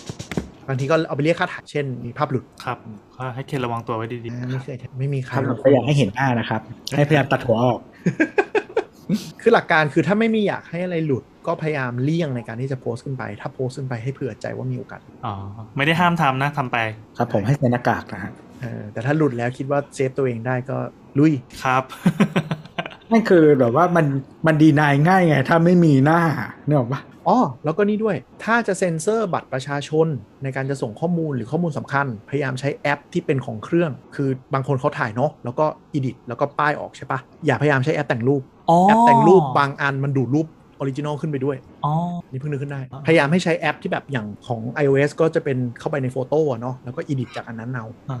แต่เช็คดีๆนะก่อนส่ง สมมติว่าบางทีมันปรับแสงแล้วมันเห็นข้างหลังเราใช่ บางทีปากกาที่คุณป้ายอะไม่ได้เปิดทึบสุดมีมันยังมีความใสนิดนึงเขาเอาไปลงโปรแกรมปรับ อ๋อ นึกถึงเอ่อมันจะมีเทรนด์ TikTok อันหนึ่งอ่าที่เราจะไม่ได้แล้วมันมันเป็นเพลงสักเพลงอะ คือเป็นเพลงที่พอตอนแรกอะ เอ่อเราจะเต้นในชุดธรรมดาใช่ป่ะ เสร็จปั๊บอืมมันจะตัดฟึบแล้วก็เป็นฉากสีแดง แล้วเป็นตัวคนสีดำที่เห็นเป็นแค่ silhouette อะคือเป็นอ่าเห็นเป็น shape อะแล้วก็จะมีผู้หญิงจำนวนมากที่ใช้จังหวะนั้นนะแบบแก้ผ้าเต้นอะแก้ผ้าแล้วก็เห็นเป็นเชฟอะมีคนเอาไปเล่งแสง แล้วไม่เห็เห็นนหมดเลย เอออะไรครับก็ดิก็ไม่ได้จะชี้เป้า เพื่อนส่งแต่มาเป็นดาราคนหนึ่งอะเขาถ่ายรูปห้องหมายถึงว่าถ่ายรูปหุ่นอ่าในห้องน้ำแล้วก็คือใส่กางเกงบอลเหมือนกางเกงกางเกงออกกำลังอะอืม กางเกงสีดำด้วยนะอืมแล้วก็คือจริงๆมันไม่เห็นซิลูเอตหมายถึงว่าไม่เห็นซิลูเอตอะไรเลย แต่ว่าปรับแสงแล้วอะเห็นเออแล้วก็เอ่อแต่จริงๆอ่าบางเว็บที่เขา concern เรื่อง security จริงๆ เขาบอกว่าการเซ็นเซอร์ข้อมูลสำคัญน่ะให้เซ็นเซอร์ตั้งแต่ตอนถ่ายรูปเลย เช่นเอานิ้วบังหรือกระดาษไปบัง กระดาษทึบไปบัง อย่าอย่าแต่งในแอปเผื่อมันมีโอกาสหลุดแต่งในแอป คือหมายถึงว่าบางคนเราถ่ายแล้วเราค่อยไปป้ายในแอปใช่ไหมแต่บางทีอ่าคือเราอาจจะสมัครเช่นแบบ Google Photo มันอาจจะอัปโหลด original ขึ้นไปแล้ว แล้วไม่ได้อัปโหลดเวอร์ชัน edit ขึ้นไป แล้วเผลอหลุดก็คือเผลอไปล็อกอินที่อื่นอะไรเงี้ยก็มีโอกาส เพราะฉะนั้นอ่าให้คุณหาของทึบอะบังแล้วถ่ายรูปเลยนึกออกไหมอย่าไปแต่ง แต่นี่ก็จะเป็นคนที่ค่อนข้างซีเรียส security พอสมควรอะอืมแล้วก็อันนี้อีกอันนึงนึกขึ้นได้เธอถ่ายรูปพยายามเป็นไปได้คือใส่เสื้อผ้าตลอดเวลาตอนถ่ายรูป บางคนถ่ายรูปห้องน้ำไปให้ช่างหรือคนนอกดู แล้วร่างกายคุณสะท้อนบนหัวก๊อก วาวๆใช่ไหมเออวาวๆเนี่ยบางทีเราไม่รู้เลยมันวาวบ้างไงบางทีที่สะท้อนคือเป็นกรอนประตูหรืออะไรอย่างเงี้ยเห็นหมดเลยครับโดยที่เราไม่เห็น ก็เช็คจุดวาล์วทั้งหมดกระจกกระจกบางทีมันมีกระจกหลังเล็กใช่ๆอะไรอย่างเงี้ยซึ่งง่ายสุดคือมึงใส่ผ้าทุกรอบที่เวลาถ่ายใส่เสื้อผ้าทุกรอบที่เวลาถ่ายรูปเว้ยอ่าบางคนมันมันพลาดจริงๆนะหัวลูกบิดหรืออะไรอย่างเงี้ยมันตื้นเรียบร้อยไปแล้วอย่างเงี้ยมันดูมันดูไม่น่าเชื่อนะ แต่หลุดกันอย่างนี้กันเยอะนะอ่าอ่าอ่าหรือ จะชี้เป้านะครับอืมลองไปหารูปคนที่ถ่ายในห้องน้ำอะใช่หรือของฝรั่งอะจะแบบหลุดบ่อยมากคือดิวโดแม่งชอบหลุดคือวางอ๋อดิวโดกันไว้ในห้องหรืออะไรอย่างเงี้ยแล้วก็หลุดปึ๊บไปอย่างตอนนี้เคนก็กำลังซูมอยู่แล้วก็เบลอร์ฉากหลังก็จะไม่เห็นดิวโดในห้องเคนนะครับนี่คือวิธีการเฮ้ยใช้ลองสื่ซื้อไอ้พวกเทงก้ามาใช้มันจะแบบดีไซน์สวยงามสามารถวางโชว์ได้เออไม่น่าเกลียดครับอ๋อแล้วก็มีอีกอันนึงให้แฟนถ่ายรูปให้ก็อย่าลืมให้แฟนใส่เสื้อผ้าด้วย คือเจอเยอะที่เป็นแบบ เฟลเหมือนกันก็คือ แฟนสมมติผู้หญิงซื้อชุดมาใหม่ จะใส่ถ่ายใช่ปะแต่แฟนคือแบบใส่กางเกงในตัวเดียวรัดรูปแล้วถ่ายให้ แล้วมันติดกระจกในห้อง อ๋อ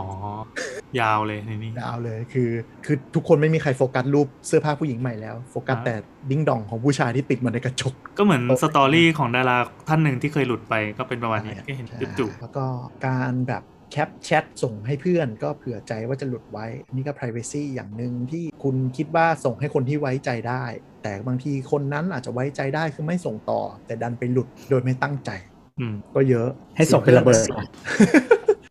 บางทีเสียเพื่อนกันเพราะว่าส่งไปแล้ว แล้วมันดันแบบเพื่อนก็คืออยู่ในคาในแชทถูกปะแล้วเพื่อนของเพื่อนมาหยิบมือถือไปเล่นเพื่อทำอย่างอื่น แล้วดันเปิดเจออย่างนี้ก็มีอ๋อให้ให้ส่งไประเบิดนะ มืออาชีพจริงเหรอไม่แต่ระเบิดมันมันก็คือถ้าคนมันพยายามอะนะก็คือเอาอีกเครื่องหนึ่งถ่ายก็ได้อะไรเงี้ยเพราะฉะนั้นตัดหัวออกนะฮะ คนที่เขา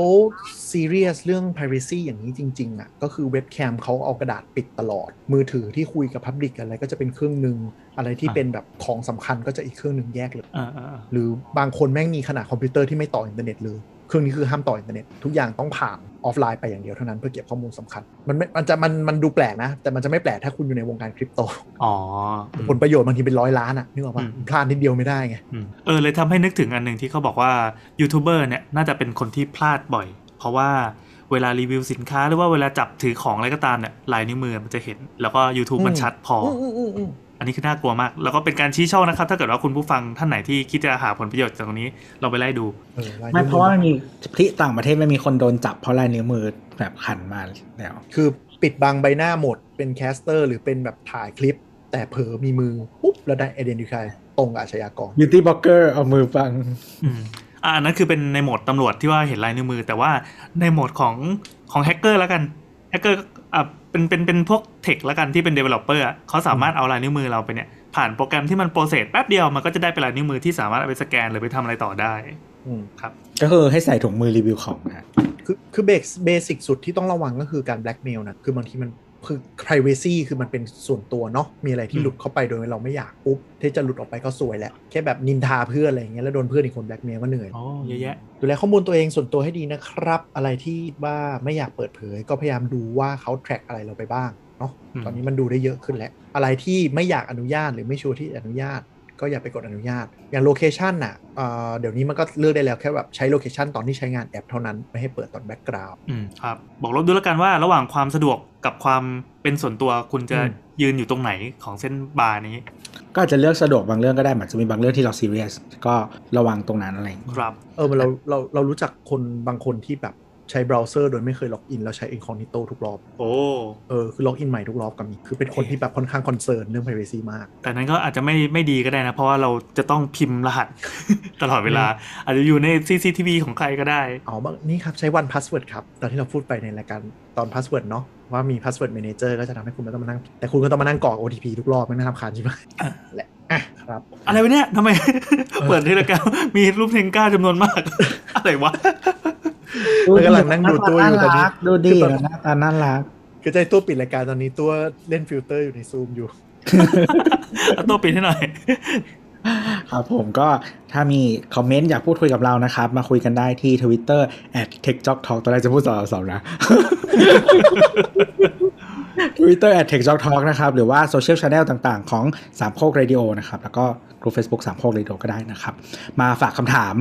ก็ได้นะครับ ถ้าว่างเดี๋ยวมาคุยเผื่อไม่มีคอนเทนต์นะครับครับหรือว่ามาให้ไอเดียก็ได้นะครับ ก็หรือว่าอันไหนไอเดียที่ให้มาแล้ว เราบอกว่าอยากทำแต่ว่าลืมไปแล้วนะฮะมาเตือนใหม่ได้ ก็มาเร่งสแปมบ่อยๆ แล้วจนเรารำคาญเลยเราคงจัดให้ครับครับและสำหรับวันนี้ก็ลาไปก่อนสวัสดีครับจ้า